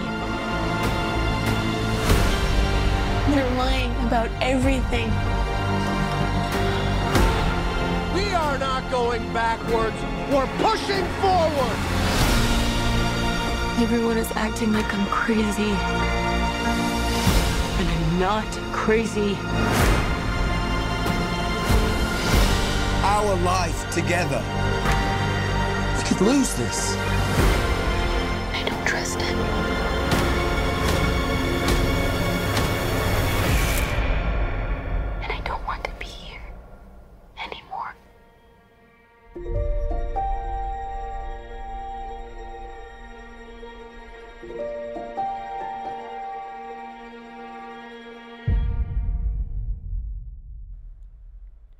Now, as I mentioned, this movie is directed by Olivia Wilde and it's written by Katie Silberman and it's starring Florence Pugh, Harry Styles, Olivia Wilde, Gemma Chan, KiKi Layne, Nick Kroll, and Chris Pine. And so I got a chance to check out this movie this past weekend. It was certainly something I was looking forward to. I remember seeing the trailer a few months ago and being really enamored by it, really seeing potential on the screen that this was going to be a pretty weird and crazy story, which I'm always going to buy into and be invested in. On top of that, Olivia Wilde, I think, is a really talented filmmaker thus far. This is her second film. Her f- first film came out three years ago, Booksmart, which is a really, really glorious comedy. I think that, that she knocked it out of the park. Mm-hmm. Booksmart's probably one of the best films of 2019, which is saying a lot because that year was just stacked from from January to December. There there's nothing but bangers in in 2019. But Booksmart is something I still watch to this day and really find enjoyment in. And then furthermore, this is a this is a really talented young cast. I think we have a, a group of people here that a lot of Hollywood and a lot of audience goers really like. Florence Pugh has pretty much been amazing in everything I've seen her in. Harry Styles obviously has a massive fan base because of music. And then these other supporting characters, KiKi Layne, Gemma Chimichan, Chris Pine, like these are all people I like. And so seeing this opportunity presented at, at, at the story and bringing together this young this young generation of talent, totally wanted to see what what was going to be presented here. And I gotta say, big massive disappointment for me. Something that I did not enjoy. It, it, it's definitely the type of movie that you go into wanting the best outcome possible, especially when you see the previous effort from the filmmaker be such a home run. Mm-hmm. And then you walk out of it and you're just like, what happened here? Something felt off from the get-go. And we'll talk about the controversy around this film in a second cuz there's there's a lot to address there, but when just looking at the film, I was already a little bit apprehensive because reviews came out weeks ago and they were not positive, and so I, I became a little bit apprehensive, but of course, you always want to see it make up your own mind. And after looking at this the thing that i can say the most about this movie is that you cannot you cannot deny the ambition here. There's pure ambition to tell a big sweeping story with a pretty massive scope. This Mm-hmm. is this is more like it's it's definitely a psychological thriller but there's elements of horror and science fiction here and i think that all of that stuff makes a lot of sense in terms of what the concept is supposed to be it's it's telling the story of this community of people that live in this almost this utopia in, in, in the 1950s in California. It's this man made created community, this town of these people to live in, and they just go about their day to day lives, really ordinary 50s lives. You know, you see the white picket fence, the the mowed lawns, you have the housewives and the men who go to work. So it's definitely calling back to that that particular era, but cer- cer- cer- certain things are happening underneath the surface. Something more sinister is happening underneath the surface, and you can tell that from the trailer. You can see mm-hmm. that there's something going on here, right? And so when I get into the story into this movie, one of the big problems is that, is that it, it's very predictable that this is not right. This is not a, a normal situation. It's immediately giving off Truman Show vibes, right? And so you know mm-hmm. that there's something going on. And so I think a lot of the tension that would have naturally been built up over the course of what they were trying to do here just completely got ripped away from me because off the top, I felt that there was a predictability here that you don't naturally get with these stories. Typically, with more science fiction oriented stories that have a twist at the end and the movie's kind of built on the twist, it can become hard, hard to predict. You know, M. Night Shyamalan, for good and for worse, all his movies pretty much have a twist there. True. And I notice about M. Night Shyamalan movies, even if the twist doesn't work for me, his hook and the way that he grabs me in the first act is pretty much always like a home run. Mm, he does a mm-hmm. great job at setting up his world and his stories. I was never invested in this story from the get go, and that that for me was a problem. The first like ten minutes I was into it, but it very quickly became a little bit redundant. And I noticed that the writing wasn't all the way there. It could have been sharper and stronger. The performances are fine. You can tell that everybody here is extremely committed to what they're doing and playing mm-hmm. their parts. But something was ultimately missing. Something just did not feel right. I felt that KiKi Layne's character here played a pivotal and important role, but was not in the movie enough, which was also a weird choice. The main relationship between Florence Pugh and Harry Styles, which is the centerpiece of the film, doesn't really have time to stew and and develop. I think a lot of this is kind of underbaked, especially their relationship. We don't really get to we don't really get to see it go anywhere and evolve necessarily. Like they they they live together and they have sex. There's a lot of sex in this movie. They do all that stuff, but I don't really understand who they are as people and how they and how they negotiate and interact with each other about their relationship and what the true dynamic between them is because a lot mm-hmm. of it is kind of spent on the vibes and and curating this really weird experience to let the audience know like hey y'all something weird is going on here. Pay attention. We're going to show you something at the end of this movie this twist. Again and when you build up your entire movie on the premise of a twist that's a risky thing to do. That's a very risky thing to do because if the twist doesn't work then your movie kind of falls apart. And and and I think that ultimately the entire premise of that was was just underbanked and it could it could have it could have been it could have been fleshed out more because this this this ultimately becomes something that feels a little bit more akin to maybe the matrix i would say is hmm. comparable. And I, I know olivia wilde was probably influenced by that movie and, and somewhat interstellar but we're talking about movies that are i mean just much better than this frankly to be honest. And, they, and those concepts that they explore which are really challenging and, and complex Right. They spend the time, you know, really fleshing those things out. And I just found that although this movie is like really well made, the direction is good, the production design is amazing, all of that stuff is really well crafted. the story here is ultimately just what falls apart because the script isn't there. The performances, although you have people committed here, I don't even know if everybody knew exactly what they were doing and what they were trying to achieve with these characters. I don't, I don't, I don't know what the true arc of it all is. You know what I'm saying? It just kind of felt, it just felt confusing. And so by the end of it, I was pretty much out. I was pretty much out, and that's really disappointing, especially with just such talented people in front of and behind the camera. And this is again removing all the extra shit outside the movie that has already happened. This is just purely basing it on what was on the screen, and, and it, it resulted in a, in a pretty disappointing experience for me, unfortunately. Yeah, man, that sucks. First and foremost, because if if you don't know or haven't listened to this podcast for a long time, I love Florence Pugh. Anything she's in, I'm like, oh, there she is. There's my girl. Um, but also, this was a really good trailer. Like, I think that's important to note too. Like, Don't Worry, Darling has a great trailer.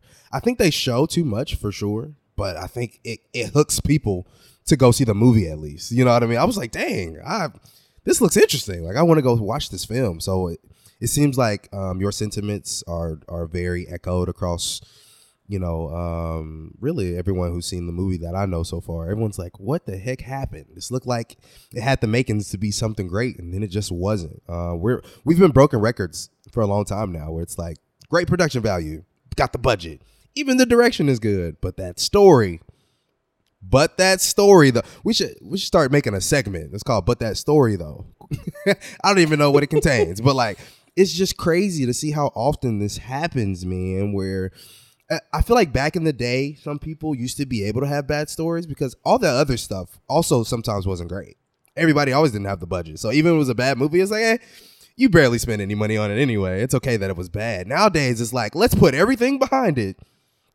But the, the story's still not good. I don't know. It feels very different in that way. Um, but it, it, yeah, it's just sad to see, man. I was looking forward to this for this being a good movie, and so I'm obviously disappointed, but can't say I'm surprised because of all the the controversy. around- Very very seldom do controversial films.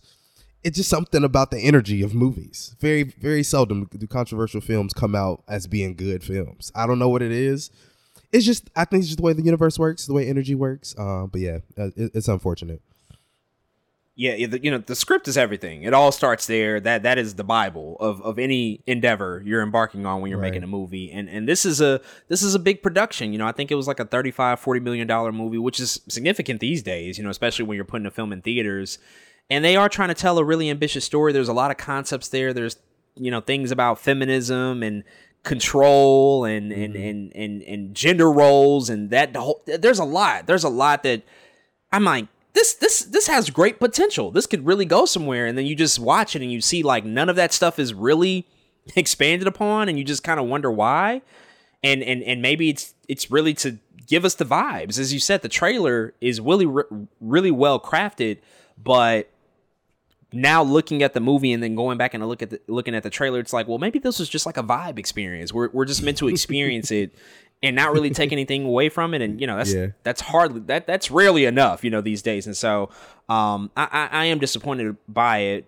Outside of it, this this is one of the more controversial films that we've gotten in recent memory. I mean, the only other thing I can compare it to, probably on a much more despicable level, and we talked about it earlier this year, is the whole Fantastic Beasts fiasco, which ironically enough is also through Warner Brothers. So there seems to be some trend here. I don't I don't know, but as I'm talking about this movie and as I'm thinking about it and going back to the experience of watching it, I don't even want to recount every single thing that's happened. Like people have been following it on Twitter. If you if you want to go learn about every single thing that's that's gone down with this movie, you can certainly find that information out. I'm just curious as to what you think about it first and foremost because we've seen the whole back and forth that's happened between Olivia Wilde and Shia LaBeouf. Whether he did or did not get fired, he was initially going to be playing mm-hmm. the role that Harry Styles ultimately took. There, there have been reports about a screaming match apparently that took place between Olivia and Florence Pugh on set. Now today, the crew has come out to sign this this letter in unison to say like that didn't happen. That's fake. That's made up. Those sources are are, are unfounded. And there's a whole Venice Film Festival stuff. Did Harry Styles spin on Chris Pine? Like, there's just so much ridiculous shit around this movie. And do you think that that actually helps the conversation around it? Because for me, and this is not for everybody, for me, the drama is better than the movie at this point. Like Mhm. that's that's the weird aspect of it. Like that that stuff is much more entertaining. Like seeing all the Chris Pine memes over the past few weeks. Great content. This movie, not so much. Do you think that that actually helps in in in, in people's re- receptivity to it? Do you think it's more harmful than than helpful? And I guess like in, in, in examining other cases in which this happens, maybe a Fantastic Beasts. Um, Joker didn't have like necessarily controversy. I think people were just kind of like overblowing that, like, oh, you should fear for your safety when you go see this movie, and you Yeah. know, that didn't do anything really, you know. So, just what are your thoughts on just like all the mess and the drama that surrounded this entire project and the lead up to the release? Yeah, obviously, first and foremost, there's too much going on. Um, but I I do think it helps not necessarily with the way people receive the movie, but with the visibility of the film for sure.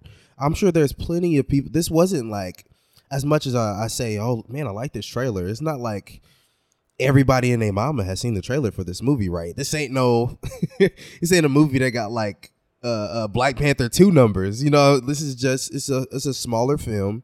I think even in, on the AMC app, it was on one of their little artisan films, whatever that means. But again, in my mind, it just means not as many people would go see it uh, as, as as other films, as a huge blockbuster. And so, that being said, I think there's a ton of people who, even on like a Twitter timeline, is like, I don't know what this is per se, but now I'm I'm I'm kind of in here because I seen a tweet about Harry Styles. I seen a tweet about Shia LaBeouf. I've seen a tweet about Chris. You know what I'm saying? I, I've seen all these things kind of surface. So I, I definitely think it does help the visibility of the film. When it comes to the reception of the film, I think it does the opposite effect. I think it definitely hurts the film, right? Even as you you gave your your controversial less uh, uh, review in the beginning, you you know, without all the stuff, there's plenty of people who went into this movie like, damn, is this what was happening between Harry Styles and blah blah blah and so you know what I'm saying? Like I I, can only imagine like what what goes on in your head because now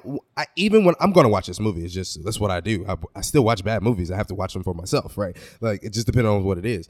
But I, even after hearing like KiKi Layne was like, oh, uh, most of my shit got cut out the movie that KiKi Layne said. I, I can imagine watching the movie now and being like, damn, is KiKi Layne gonna pop up? like, is she gonna be in this part of the movie at all? Like, I, you know what I'm saying? Like, I can feel myself doing that, and so I think, again, it, it, it it's one of those things where it, I think it's gonna hurt when people watch it for sure. Like, that's just how it works. Um, I think, but uh, man, it's just too messy. But it's interesting stuff. Like you said, I'm more interested now in all the stuff surrounding it than I am um, um, the actual film, and it it, it also helps that everyone involved is like big actors. You know what I'm saying? This ain't like little people. You know, Harry Styles is a superstar. you know what I'm saying? Florence Pugh was an emerging uh, at one point. Uh, she she might be a superstar. Olivia Wilde is freaking huge. You know, these are really big names of people. Um, and so it just makes it for interesting cinematic gossip to talk about. It's like, oh shit, that's what's going on. The don't don't worry, darling. So man, it's it's it's definitely weird, but it's one of those things, man. It's like I said, Fantastic Beasts. It is what it is. It's like y'all was tearing up, and now y'all gotta y'all gotta uh, reap the percu- uh, the repercussions. And so it is what yeah, it is what it is. Yeah, the tabloid nature of it all it's very weird. I guess I guess what ultimately is going to prevail cuz this movie did pretty well out of out of the box office over the weekend. I don't know how to hold in in terms of word of mouth and if people are going to rush out to see it second and third weekend. That's still to be determined, but a lot of this shit just doesn't matter at the end of the day because if it's not a good movie, then we're still not going to talk about it in like five years. It's not like we're going to be like, oh yeah, you remember that entire press run of Don't Worry, Darling? I don't think people are really going to recall it in that way. It's a big thing now because of you know internet meme culture. You know, we're we're constantly seeing these new things pop up over and over. But if a movie can't sustain a level of quality amongst the majority of the people that see it, if a lot of people view it and say like ah that wasn't even worth it. Like the movie's not even as good as the shit that was on twitter then then we're not even going to be talking about this shit in two years. And so i think uh, a lot of this extra stuff that's happening is it's almost it's just noise really. It's just noise at this point. Um but i do find like i've been i've been much more invested in in, in that storyline developing outside of the film as opposed to what actually happened inside of the film which is always an issue because your movie should your movie should definitely be better than that shit at the end of the day. But we'll have to see, and we'll see what all happens. But if you checked out Don't Worry, Darling this past weekend, definitely hit us up and let us know what you think. With that being said, let's transition to our next movie, a new film that just recently premiered on Netflix, Do Revenge. I spent 17 years meticulously curating the perfect life. I had the perfect friends, the perfect boyfriend. Maybe you could send me something to keep me company. But you know where all of that got me? Absolutely destroyed. Max ruined my life. He'll never get away with this. Hey, do you want to ride? I know what it's like to get fucked over by someone you thought you could trust. Carissa Jones, she started a nasty rumor about me. She told everyone that I tried to hold her down and kiss her, turned me into this predator. She destroyed me. I wish we could hire people to take them down. We should team up and do each other's revenge. Don't you want to make her pay? I don't want to make her pay. I want to burn her to the ground. Whoa. You're giving off some serious Glenn Close and Fatal Attraction energy. Glenergy. You ready to be my woman on the inside? Ooh. Your new vibe is high status cunt. If you love it, you love it. Let's start with Carissa. She'll be a cinch. I can ruin her in my sleep. Why will Carissa be easy? It is much easier to destroy a girl. Carissa, right? We've met before. You called me a human Birkenstock. Cool. Dudes, that's another story. I just want to say how sorry I am for what happened to you. It's in your honor that I'm founding a new club, the Cis Hetero Men Championing Female Identifying Students League. You're going to expose Who's that? that he's a fake woke, misogynist, hypocrite. And then we're gonna kill him. You're not serious. no, I'm not fucking serious. Teenage girls, we're psychopaths. She framed me!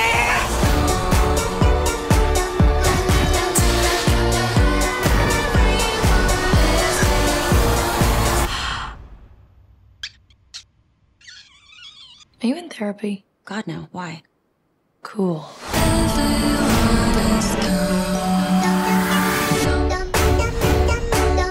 Is do revenge even like correct grammar? Oh, I'm sorry, Schoolhouse Rock. Are you dragging my sentence structure right now?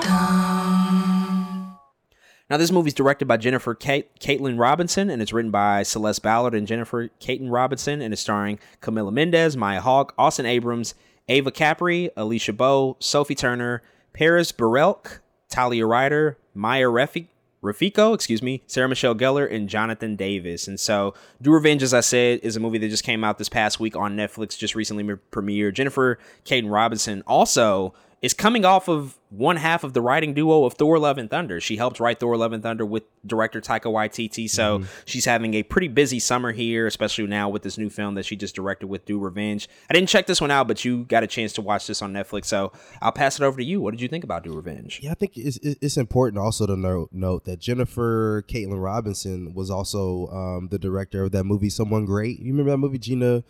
What's her name? I keep wanting to say Gina Torres for. Gina Rodriguez in LaKeith Stanfield Love Movie. It's the movie that the uh, that big Lizzo song came out of. Hey, why everybody gotta be great? I forgot. I don't know. I never saw it. Yes, Never but saw it was a huge. It's a huge Netflix movie. Um, that people love. People was crying to that movie again. The Lizzo single went from went number one because of this film. it's crazy. Um, but uh, she also did that movie, and it, it it helps me. It helped me understand like, oh, this is why she gets a chance to do another uh, uh, Netflix film. So. Y'all, Do Revenge is a film about um, a a popular girl who was trying to get revenge on her ex boyfriend after her ex boyfriend published her sex tape. Um, she gets like kicked out of school. Like a lot of stuff happens after she uh her boyfriend leaks her sex tape. So her and another girl that she meets, um, who also has uh, a vendetta against somebody else at the school, they team up in order to do revenge on uh each other's I don't even know what to call them person they're trying to get revenge against. Um, and so uh, this movie follows Camila Mendes and Maya Hawke as those two people. And I have to say, I'm very pleased in, in which the way Do Revenge came out. Uh, Netflix has a problem just with movies in general. We know that. Um, but it also has a problem specifically. It can, at least at some point, with high school movies. I think one of the one of the better movies Netflix has ever come out with is uh to uh to all the boys that I loved P.S. I Love You series. Um, I, I think that's one of the better high school series that Netflix has put out. But then they turn around and do stuff like Tall Girl, which is whatever the hell that is. Um, do Revenge comes out, man, and it it it, it feels very uh, uh, inspiring. It it it takes from Mean Girls and a lot of other coming of age high school movies, but it, it pairs it with um, even something as uh, uh, what's what's the movie um, the revenge movie that we rev- we reviewed this last year I think it is um, dang it man I, why am I blanking like this but it uh, it followed it's just another girl getting revenge on the man who sexually assaulted her what is that movie oh well I'll think of it later but it's like that movie and, and Mean Girls put together and it's great. It's everything that you want from a high school film. It's funny. I actually found myself laughing out loud a couple times. I think Camila Mendes and Maya Hawke are really all you need to to really propel the film. But also Austin Abrams does a really good job here. There's freaking Sarah Michelle Gellar's in the movie. I was like, what? I didn't I didn't read the cast before I watched it, and I was like, oh shoot, look at look who it is. Buffy herself is in the building, but I I I love that um that cameo. But it it it, it feels like the high school film that I, I feel like I kind of had been missing. Right? It's not a 13 reasons why or anything like that it's more playful than that it it, it gives you um it, it, makes you feel like nobody's a good person in in the in the scope of high school in a lot of ways a lot of people's experience that was like real shit um, when you see like these these these these pretentious and, and obnoxious teenagers who are seeking to maintain their status in wh- whatever structure they exist at at school you see all the weird shit that people are willing to do to keep that status and so man i, I enjoyed this movie a lot there's a couple of twists in this movie I didn't see coming, which I think helped me enjoy the film. And in the begin in the first 10 minutes of the film, I even told myself, I was like, I know how this is going to end.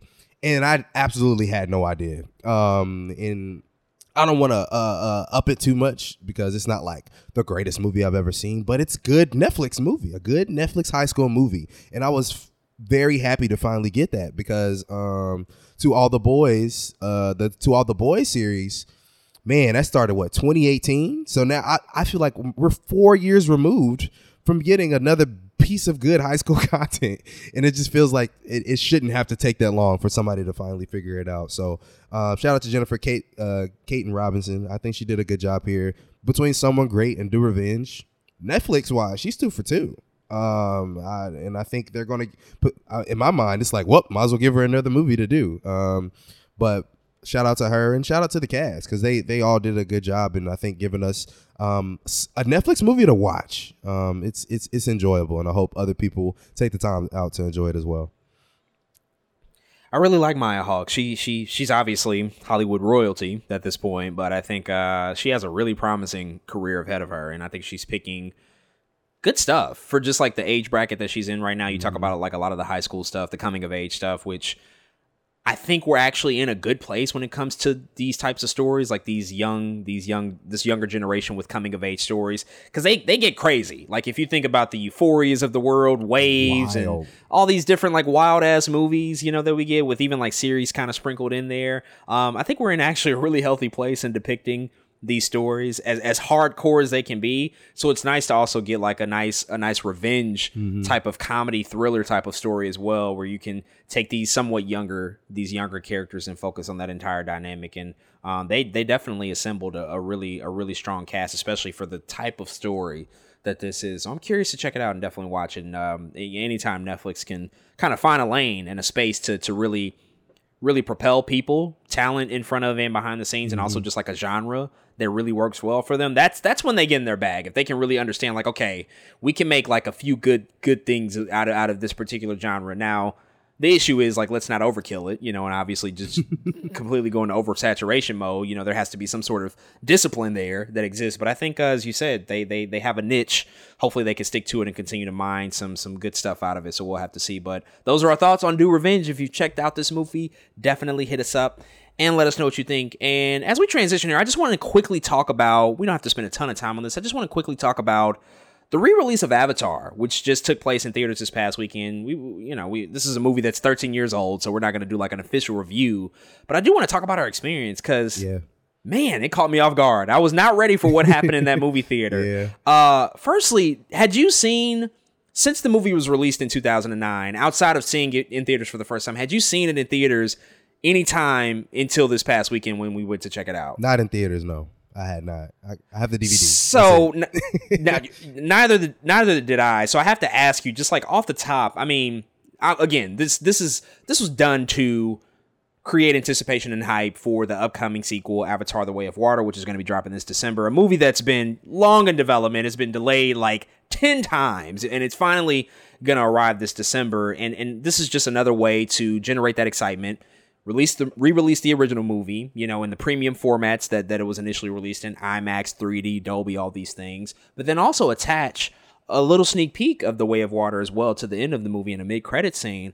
Um, what was your reaction to just watching Avatar again for the first time on the big screen in 13 years? Man, I I had was it's funny. I I've always argued that this is just that Avatar is one of the most beautiful movies ever made.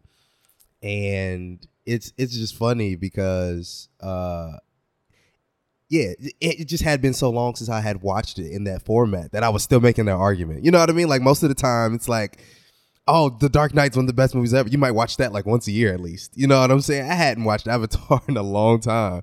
And and I was still making that argument, but it, it felt good to I think reinforce my ideology behind the film.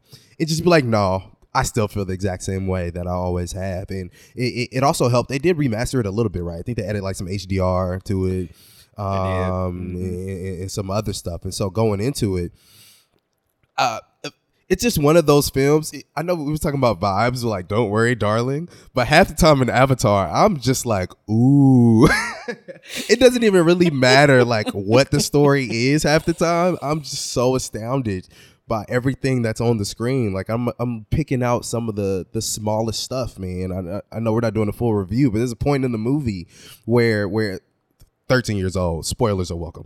There's a point in the movie where the forest gets like tore down and there's like snowy it's the snowy effect happening of the the dust and ashes from all the things that have burned and I was like this is one of the best looking things I've ever seen like in my life. And it what what also is crazy is I I'm not at the hugest fan of 3D just because the glasses kind of piss me off. Like they squeeze the side of your face, and especially a movie that's two hours and 45 minutes, there's going to be fatigue, right? Like it's going to be glasses fatigue. But I, I got used to it, and I got back kind of into the groove of what the movie, you know, offers. And man, I I'm just ha- very happy we went to go see this movie again. But I'm also happy that I'm still I'm uh, until somebody proves me wrong. This is the best CGI heavy movie that we like the looking that we've ever gotten. Like, I, there's nothing that can beat it. And it it it also pisses me off after like we've been having conversations all year about just visual anything, and but James Cameron. He's on a different timeline than other people have to be on. I think that allows him to be to take care of his products. And so Avatar is a very clear example of CGI can be the best shit ever if you have the time, the team, everything around it, the care, the love, you know what I'm saying? And, and, and, and it comes out looking as amazing as Avatar does. Man, Jesus Christmas. Watching this in the theater that we go to in particular, Yes. AMC Lincoln Square on 66th and Broadway, We have the upper which has the biggest. I have the higher ground, Anakin. Don't try it. Um, we have the biggest screen in North America at our disposal, and so the opportunity to see Avatar on that screen for the first time ever couldn't pass it up. That's why we had to go see it, and and, and it's a nice way to get reintroduced to the movie right before this Mhm. this new one's going to come out, right? And so you know, going into it, Avatar's not my favorite movie ever. Is the story the best thing that's ever been written and put to screen? No, obviously it's not. I don't think every anybody's ever felt that way. We know why Avatar was revolutionary at this at the particular time that it came out and mm-hmm. became the highest grossing movie because it did something that hadn't been done before. It created an entirely digital world and and made you believe that it was real for two hours and 45 minutes and, and it obviously produced those receipts and it still holds that title of the biggest movie financially ever until this day and you can say what you say about the story, and because I'm totally on board with that stuff. You know, I, I I I see all the flaws with it. I see that the writing is not the greatest. Like James Cameron wrote the script, and it's like, yeah, you know, maybe maybe somebody else writing this could could have something better to say a little bit in, in a more clever way. Mm-hmm. Um, it's not terrible. It's competent, but it's it's it's okay. You obviously can see the controversial aspects of it, the the white savior narrative. That's all there. That Yep. I mean, it's, it's still the same movie. But at the end of the day, when you look at this from just like a pure craftsmanship perspective, like the feat of of what this movie achieved at the time, and then be reminded of that in what we saw in that theater. I mean, I've simultaneously felt so much elation to watch a movie look that damn gorgeous Yes. on that massive screen. And then I also felt somewhat disheartened because of what you just pointed to in the fact that so much of Hollywood these days just does not allow the time for these filmmakers to put the time and attention and care into this visual effects process that's really necessary to create something that stands head and shoulders mm-hmm. above all the other stuff that we get on a day-to-day basis.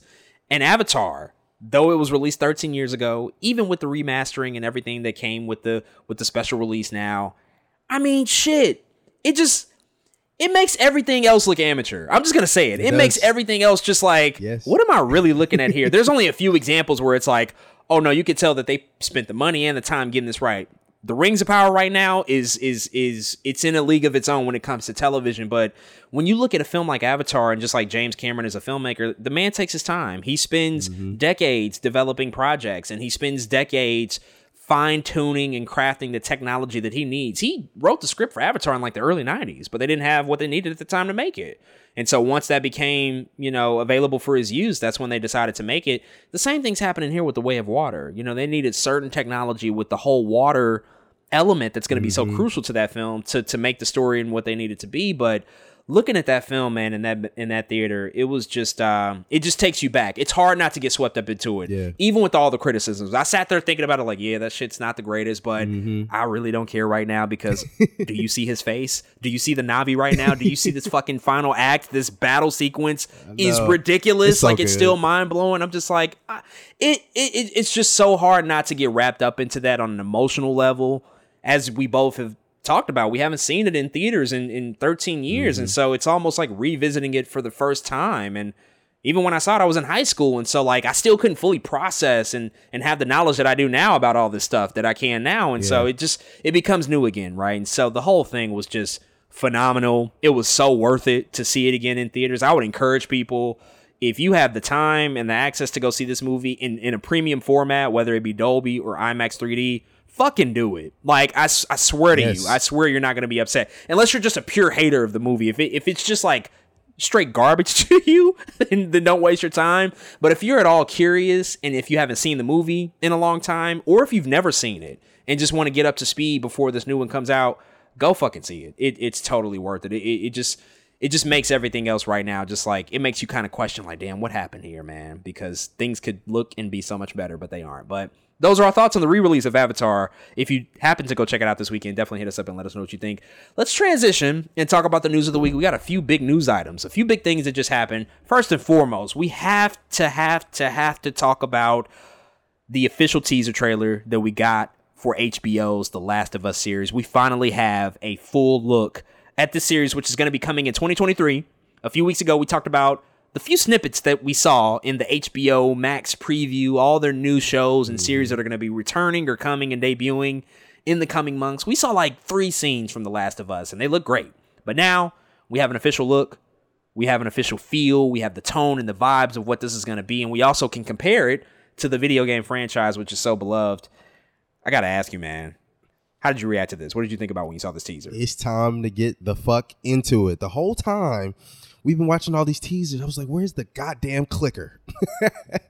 and I finally got to see this clip, and it looks so good, and it has the original clip. I just, I don't think people understand because they're hiding it, but I don't think people understand how much horror is about to be in this. Like when you play The Last of Oh Us, God. I have friends who won't play this game because it's too scary for them, and so we finally get a couple glimpses in this movie of what that that that that I don't know that feeling of being both excited and afraid when you're in the darkness and there's a clicker around the corner means and what that is in the video game. There's going to be a ton of people who have never played the game who are going to watch this TV show and going to be like, holy shit.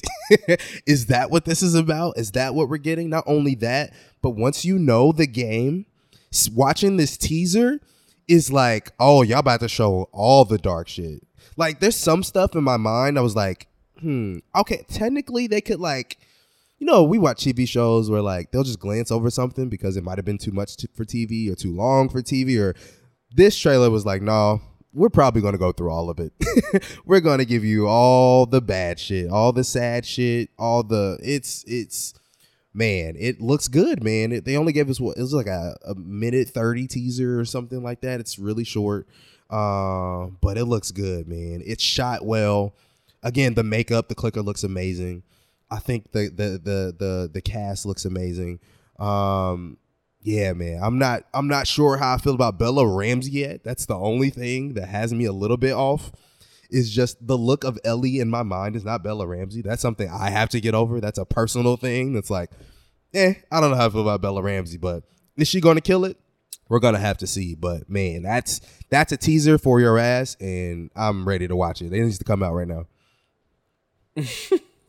Dude, this shit is so intense. I was not prepared for what they gave us today. It it it's just so it, it's so it, it it makes me feel so good to see that the people behind the show especially Craig Mazin, who Yes. did Chernobyl, which Yes. if you haven't seen Chernobyl, like Watch watch, it. it. um, you can just tell like this is serious. This is a big deal, and and HBO is treating it as such. This is that this is not something that they're taking lightly.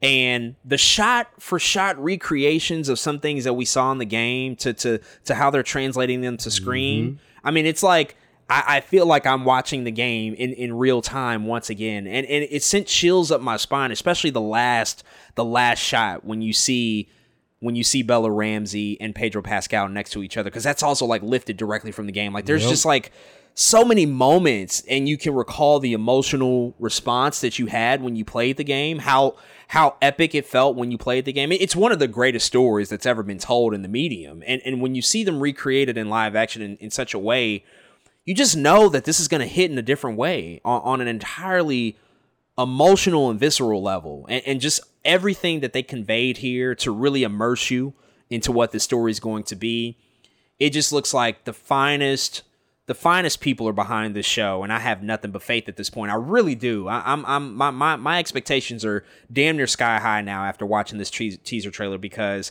it gave me all the stuff that i was curious about and needed especially like you said the clicker like that's the big thing that we've been waiting to see and we got that quick glimpse of it but oh my god it looks so fucking accurate to, to what we saw in the video games it's like yes that that's that's what you needed to do it also kind of looks practical i don't know if i was I tripping when i saw is. that but there there I seemed is. there seemed to be something practical about Yeah, it which bro. is also that's bold that's really bold to do and if they pull it off kudos to them but man i i can't wait we don't have an official release chills. date yet but oh yeah 2023 needs to get here so we can watch this show because this is going to be something we talk about so many times coming coming ahead so i can't wait for it um, on the other side of things when talking about netflix we also got a teaser trailer over the weekend for They Clone Tyrone, which is a movie we've been looking forward to. It's going to star John Boyega, Teyonah Parris, Jamie Foxx. We heard about this film at the top of the year. They finally gave us a teaser teaser trailer at their Tudum event that happened over the weekend, which kind of gave us sneak peeks at a lot of different things from the world of Netflix. Um, but now we have a, a, a fully official look at this story. Um, it's it's about a pimp, a prostitute, and a drug dealer, and they find out some weird stuff is going on. Some some experimentation is happening with black people. I'll let you watch the trailer to figure out who's who. It shouldn't be that hard, but uh, this was a treat to get the whole st- the whole tone and style of it. Very much calling back to like seventies black exploitation films and things of that nature. Hopefully they can land it. You know, Jamie Foxx and what he's done with Netflix has been it's been, you know, somewhat hit or miss for me. You know, I liked one thing and then the most recent movie we talked about, Day Shift, didn't Mhm. didn't enjoy it that much, but the people at the front of this movie, you know, Teyonah, John Boyega, Jamie Foxx, all folks that I like. The tone is there, the look is there. It feels like it has the potential to be one of the better films that we see out of Netflix uh, from this year. So I can't wait to check it out when it does finally release. Man, this uh, I was just telling Jordan at the top. This is it has the makings. Just knowing me as a person, it has the the DNA to be one of my favorite movies just because that's just me man one of my favorite movies is black dynamite i love jamie Foxx. i love john boyega teyonah Pe- like this is like oh this is this is made for you Dez. this is to be great and then you see that little netflix thing in the top left top right corner and you're like ooh but can i how excited can i really be for this film because netflix is known to drop a lot of projects that i thought would be like that and so uh, uh, we'll, we'll just have to see what happens. But I, man, I, I love this trailer a lot. Um, it starts off black as hell. They start off singing freaking I'm going down in the middle of an elevator, going down to some random lab. It's just crazy, man. John Boyega is this hood nigga after playing like an African king uh, this dude is all over the place in terms of acting, but he he in, in some ways he, he feels like a grown up version of himself and attack the block. You know what I'm saying? Just like this hood dude. with with yeah, it's it's just really different. Um, so I'm very excited to see it. Like you said, the feel is crazy. They put the grainy like 70s film grain on it in the trailer. That's like yes, do that. Do do more shit like this. Um, but I'm all for hood sci-fi becoming a whole genre. I'll go make a movie right now. If it becomes shoot, if this movie is great, I'm like, I'm gonna go give my give my time to the hood sci-fi genre because it sounds like it could be a thing. And so again, I'm, I'm I'm very much looking forward to this hood sci-fi, hood horror. We need more of that stuff. I mean, more more like hood urban movies in general. Yes. That was like a whole subgenre in the '90s that kind of vanished, and now it's slowly mm-hmm. coming back. As you said, there's definitely like some some cases there in Attack the Block or the vampires or the yeah. Bronx versus the vampires. I forget what it was called mm-hmm. exactly. Uh, vampires versus the Bronx, like stuff like that. It's like we need more of those movies. They're they're fun. They can be really fun and can be really experimental. So definitely can't wait till it comes out. Also from the Tudum event, we got a release date for season four of You, um, our favorite problematic white man on TV probably at this point uh, is is finally returning with with season four of You. They're splitting it into two, two parts, which has become a, a, common thing for Netflix. Although that's been something that they typically reserve for final seasons. Mm-hmm. I don't mm-hmm. know if this is the final season or not. I, I, I can't remember if they confirmed that, but they're splitting it up into two parts. The first one's going to come February 10th. Second one's coming March 10th. Um, we also got like a small teaser introducing us to some of the new players and the new characters that are, that are going to be in this upcoming season. I believe it also takes place in London, so he's gonna uh he's gonna move again. He's gonna go elsewhere and commit more crimes and murder. Um, you has been you know it's been an experience. I really really enjoyed season one. These last two seasons, I'm just like yeah, you know what? I don't know how I really feel about this show. I like three more than two. Um, I, I did like season three more than season two, but you have to wonder like how how much further can we go? But it seems like they have more story to tell, especially as they continue to introduce new people. Um, so I'm gonna reserve judgment ultimately, obviously, until we get to see it. But it will be something I watch because you just have to see how it all unfolds and just see how creative they can get, especially as they put him in new environments and new situations and do ni- new dynamics with these people, you know, who are ultimately going to find out how crazy he is. So um, it'll be something I definitely check out when it comes out in February. Is he or Mr. Fantastic or no? Um, man, this I, I feel like I just seen somewhere. I think it was Sera Gamble. I'm not sure it was her, but it was one of the writers on you. It might have been Sera Gamble, but she said there's a reason for the time gap, and she said it's because you're gonna need time to process. I don't know what that means. okay. Yeah. Wow. I, I, don't know what that means, but yes, ma'am.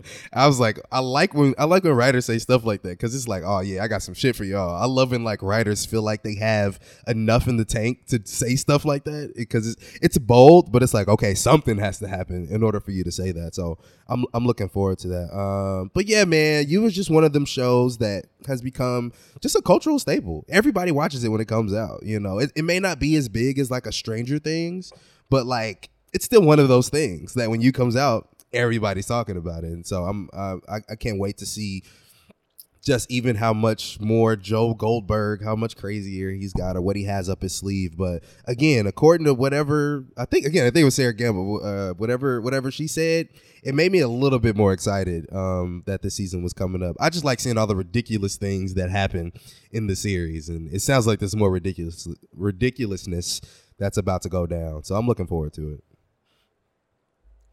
certainly will be present when they come out in February and March. In other news in the video game world, we got an official announcement that an Iron Man game is being currently worked on and developed by Motive Studio, which is under Electronic Arts, it's under EA. Um, it's been officially confirmed that it's going to be a single player uh, video game, third person action adventure style game. Going to be set in its own universe as well. It's not going to be connected to any other Marvel games that have come out. This is co- kind of continuing a trend of what we've seen out of Marvel games. They have licensed out their characters to other studios to make these games, and they've had I think pretty big successes. No, most notably, Spider Man and, and, Miles Morales are both huge, huge successful games. They also had Guardians of the Galaxy. I know we talked about that last year. Both really, really Good enjoyed game. that. It was a mm-hmm. pleasant surprise.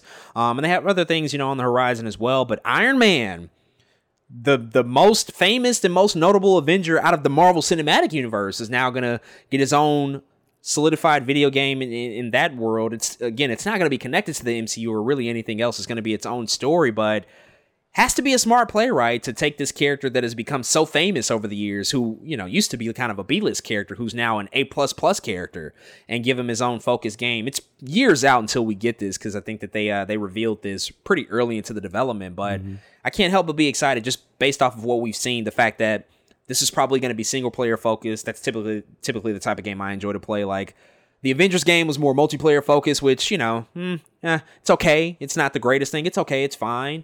But what they've done in the single player realm with the Spider Man game and then the Guardians of the Galaxy game, I, I love both of those. So if they can continue that trend, um, obviously this is a different studio, but if they can continue that trend with Iron Man, there's a ton of possibilities here, and I think there's a lot of potential for this to be great. Hey, if the trend is just we're gonna give studios the the leeway to just make their solo superhero game you know what games I want, bro. Like, g- give me a goddamn Blade game. give me like, hey, run it, run it right now. Like, I'm I'm ready to go. Um, I, I, I it has a ton of potential. My only worry with this is is Motive Studio. Um, the, the they only have like four games. One of them is Battlefront Two, which was didn't do that great. One of them is Star Wars Squadrons, which again I play both of these, Battlefront and Squadrons. They're fine. They're okay games, but I need them to be great. You know what I'm saying? Like there's also uh they're doing the Dead Space remake, which comes out next year. And Dead Space is a classic, which is why they're remaking it. I'm actually looking forward to that a lot. Um, and so I'm hoping if this Dead Space remake is any indication that this Iron Man game is again just a new wave for for Motive Studio, just because the other games have just been eh. Like a lot of them have had a lot of problems. Um, but again, an Iron Man game, the market is clearly there. Wolverine is on the horizon. Um, I can't wait to, to to see what when Insomniac brings to that too. But I'm glad to see. Again, it feels like it's happening a lot more recently. But it feels good to see Marvel just being like, "Look, y'all, you want to make a game for us?" And everyone's like, "Well, hell yeah, we'll make a game for you." Um, and them actually doing it. So I'm I'm very much looking forward to it. Yeah, certainly, and it's not always the most obvious characters too. Like a Guardians of the Galaxy game you know, I mean, they've become super famous, obviously, because of the MCU, mm-hmm. but you would still question, like, oh, really? Somebody's going to do Guardians of the Galaxy in a game format, um, especially with just like the variety of characters there. So there's been there's been a successful trend there. I I, I, I like what Marvel's doing here, um, and and this is on top of what we found out at D23. Like that, there's the, the whole other game that's coming, the Captain America Black Panther Facts. game, and we don't even know what that's titled. So yeah, they they they're I, I, like what they're doing here. I like I like the, the the change in direction and strategy, like you said, to just like go to other studios who can really like spend the time to make these what they need to be. As you said, Motive Studio still kind of has to prove themselves, so we'll see. Maybe this is the project where they really really get it right. Hopefully so. Um, in other news, a legend himself, James Earl Jones, has officially stepped away from his role of voicing Darth Vader, which he's done since the original Star Wars movie came out in 1977. Um, James Earl Jones is obviously a a legend, royalty in Hollywood, but he's also 91 years old. You know, he, he's getting up there in age. He most recently voiced the role officially. I believe it was in Rogue One. I think he lent a little bit of his voice likeness mm-hmm. for Obi Wan, but we mm-hmm. we learned soon enough that they did use some alternative technology, some AI to craft his voice in a, in a particular way to get it to sound the way that they wanted it to sound. Um, and, and if you go back and watch Rogue One, these days and you listen to the voice performance he gave there, it's still great. It's still James Earl Jones. Yep. It's still his voice. But you notice you notice the seniority there. You notice the fact that he is an older man. He doesn't sound as as spry and as energetic as he used as as he used to. And so I think he finally also realized that and he he officially signed over the, the the rights and the likeness for Lucasfilm and Disney to continue to use, use his voice in future mm-hmm. projects and to and to use this technology to develop future dialogue and future lines that'll that'll be utilized in future projects whenever Darth Vader does show up. But this is this is definitely monumental just for the fact that like we are officially losing the guy who who has voiced Darth Vader. Thankfully not to anything worse, but just the fact that he's finally going to hang it up and retire from the role. Yeah, I think there's there's something powerful in this though. Is that one of the you know things that people wrestle wrestle with in the the course of their life is what it means to leave a legacy. And they are he, this man James Earl Jones is literally leaving a blueprint for like one of the most iconic voices of all time. Um, and, and even the idea of having to sign over a voice or a likeness is like you did it, bro. like that's a W. Like that's something that's going to live potentially forever. Um, and how big Star Wars is and how big Darth Vader is as a character. And a lot a lot of people know that voice more than they know really what Darth Vader is or what even what he looks like. A lot of people know the voice. Um, and so I think that's another level of iconicism, man. The dude is he's just great. Um, and and, and I, I have to, you know, just give nothing but but but but kudos and love to James Earl Jones. The man is 91. 91 is like, yeah, I got to get out of here. I got to get out of here. but again, being able to leave that blueprint just speaks so much more. Like, yes, he's not going to be Darth Vader anymore. Um, at least not, you know, actually in the studio recording. It's still probably going to sound like him with the technology, like like you said, but it's it's it's it really is a feat in in an accomplishment to be able to do that. So, man, we have been in the presence of greatness this whole time. But shout out to him for being able to to create establish that as as a part of his legacy. Yeah, I'm not sure be- behind the intentions. I don't want to assume, but it, it, feels like he he recognizes that this is something that can live forever. Mm-hmm. It really can. It, it, it, it can go on for future generations. And so, if I can contribute to that while I'm still alive in any way, let me do that now. Let me go ahead and make that make that decision now while I'm still present and here. And so, anytime whenever he does pass, when he's 150 years old and he does pass away, we can look back on the next project that's posthumous posthumously released and, and we don't have to question like well did, did james earl jones and his estate approve of that? Like we don't have to feel weird about it because we'll know like no he absolutely approved of it. He's totally fine with the idea of like the voice of darth vader living on in, in a way that's that's r- tangible and feasible for people to, to to really comprehend. So i'm excited about him you know being able to just like relax and take a step back from it and in our last news item, we just found out this is major that Rihanna herself, the mega superstar, the billionaire, is going to be headlining the Super Bowl halftime show this upcoming February, Super Bowl 57. Hov did, and he did. He got another crazy, incredible, legendary act, a black act at that, to headline the Super Bowl halftime show. We are immediately seeing the benefits of his uh, his leadership and the management of Roc Nation, you know, taking over the Super Bowl halftime show, really coming to play. You know, they they started off with J Lo and Shakira, which is like the most viewed halftime show ever, ever. on YouTube. It's ridiculous how many views that thing had. It's Crazy. it's fucking monstrous. And I also would encourage people to watch her documentary. It talked a lot about that whole performance. It's a little, it's a little, um, what's the word for it? It's a little bit of propaganda for sure. Mm-hmm. It's meant to paint her in a positive light, but it, I mean, it's J Lo. You can't help but be wrapped up into it. But also, you know, we talked a lot about the Super Bowl halftime show this year. You know, with with the whole West Coast tribute and Dr. Dre and Snoop, Kendrick, Mary J, Eminem. That came with a little bit of controversy, you know, because of things that they could and could not do, and who and who was not involved there. But Rihanna. I mean, this is this is another level right here too. Like, yes, respect to the the West Coast legends, of course, Dre, singular talent, everybody up there, singular talent. But Rihanna hasn't done music in like seven years.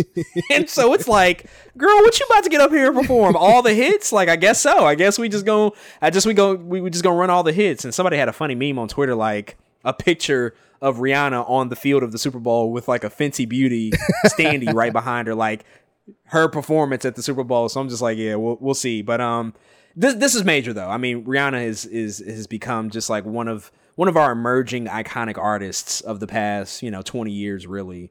So this is just like another way for her to reap her rewards of all the work that she's put in over the years. I mean, people forget she went like eight consecutive years putting out work, you know. So That's like, true. yes, we haven't gotten a new project from her since like Anti, which was feels like ages ago, but that girl was on a run, an unparalleled run for for her time. So I, I'm very excited for this. I'm, I'm also curious as to what song she chooses. You know, what surprise guests might be there. There's a lot of potential, but Rihanna, that's a huge name to have headline in the Super Bowl. Man, this girl is about to come out and perform all the hits, man. I mean, Diamonds, Please Don't Stop the Music. I mean, it's to be crazy. Um it's it's it's yeah, this is just great um to see it, it's more than just Rihanna not even having music since 2016. I think is when Anti came out. But it's like she, you just had a baby, and now you're about to come in and perform the Super Bowl. Like it's September, February is not that far away. You know what I'm saying? And for her to to to get this show together in that you know amount of time, I think is going to be amazing. But she has the catalog to do it. Right? This is. You know, people are like, oh, what music is she going to perform? Nobody asked that when like Prince was doing. Like Prince wasn't like constantly putting out that much music. You know what I'm saying? He did all the hits.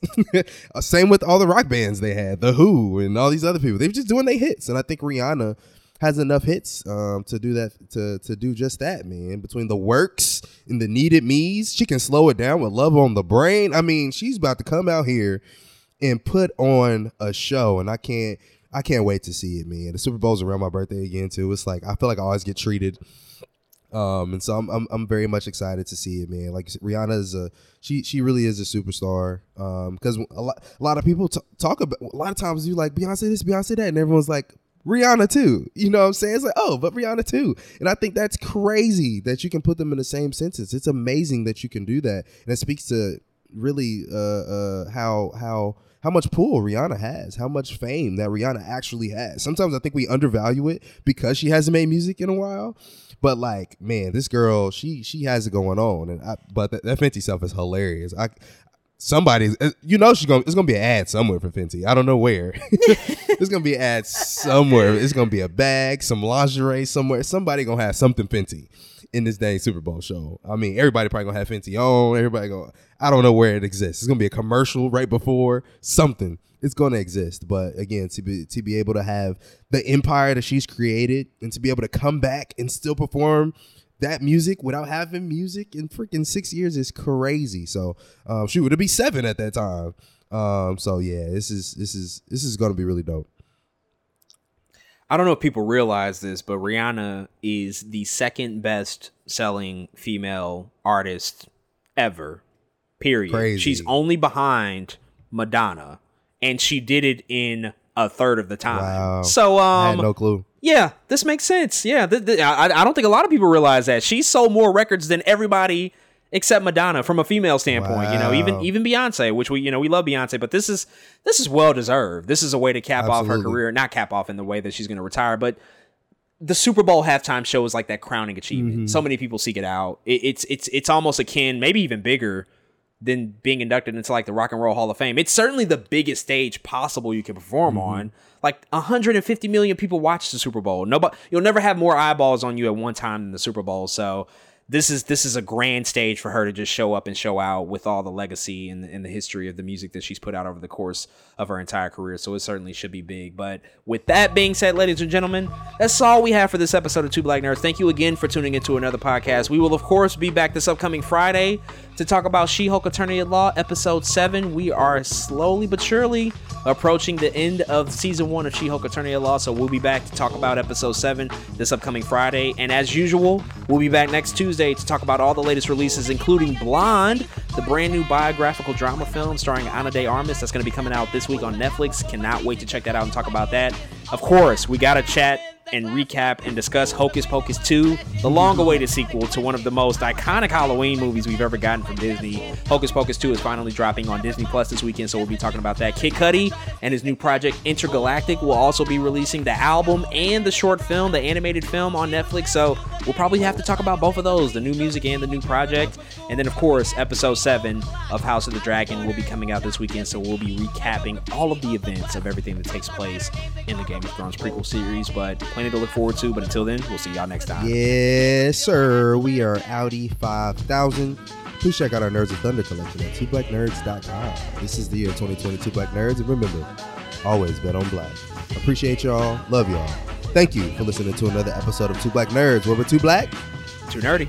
And we out, y'all. Peace.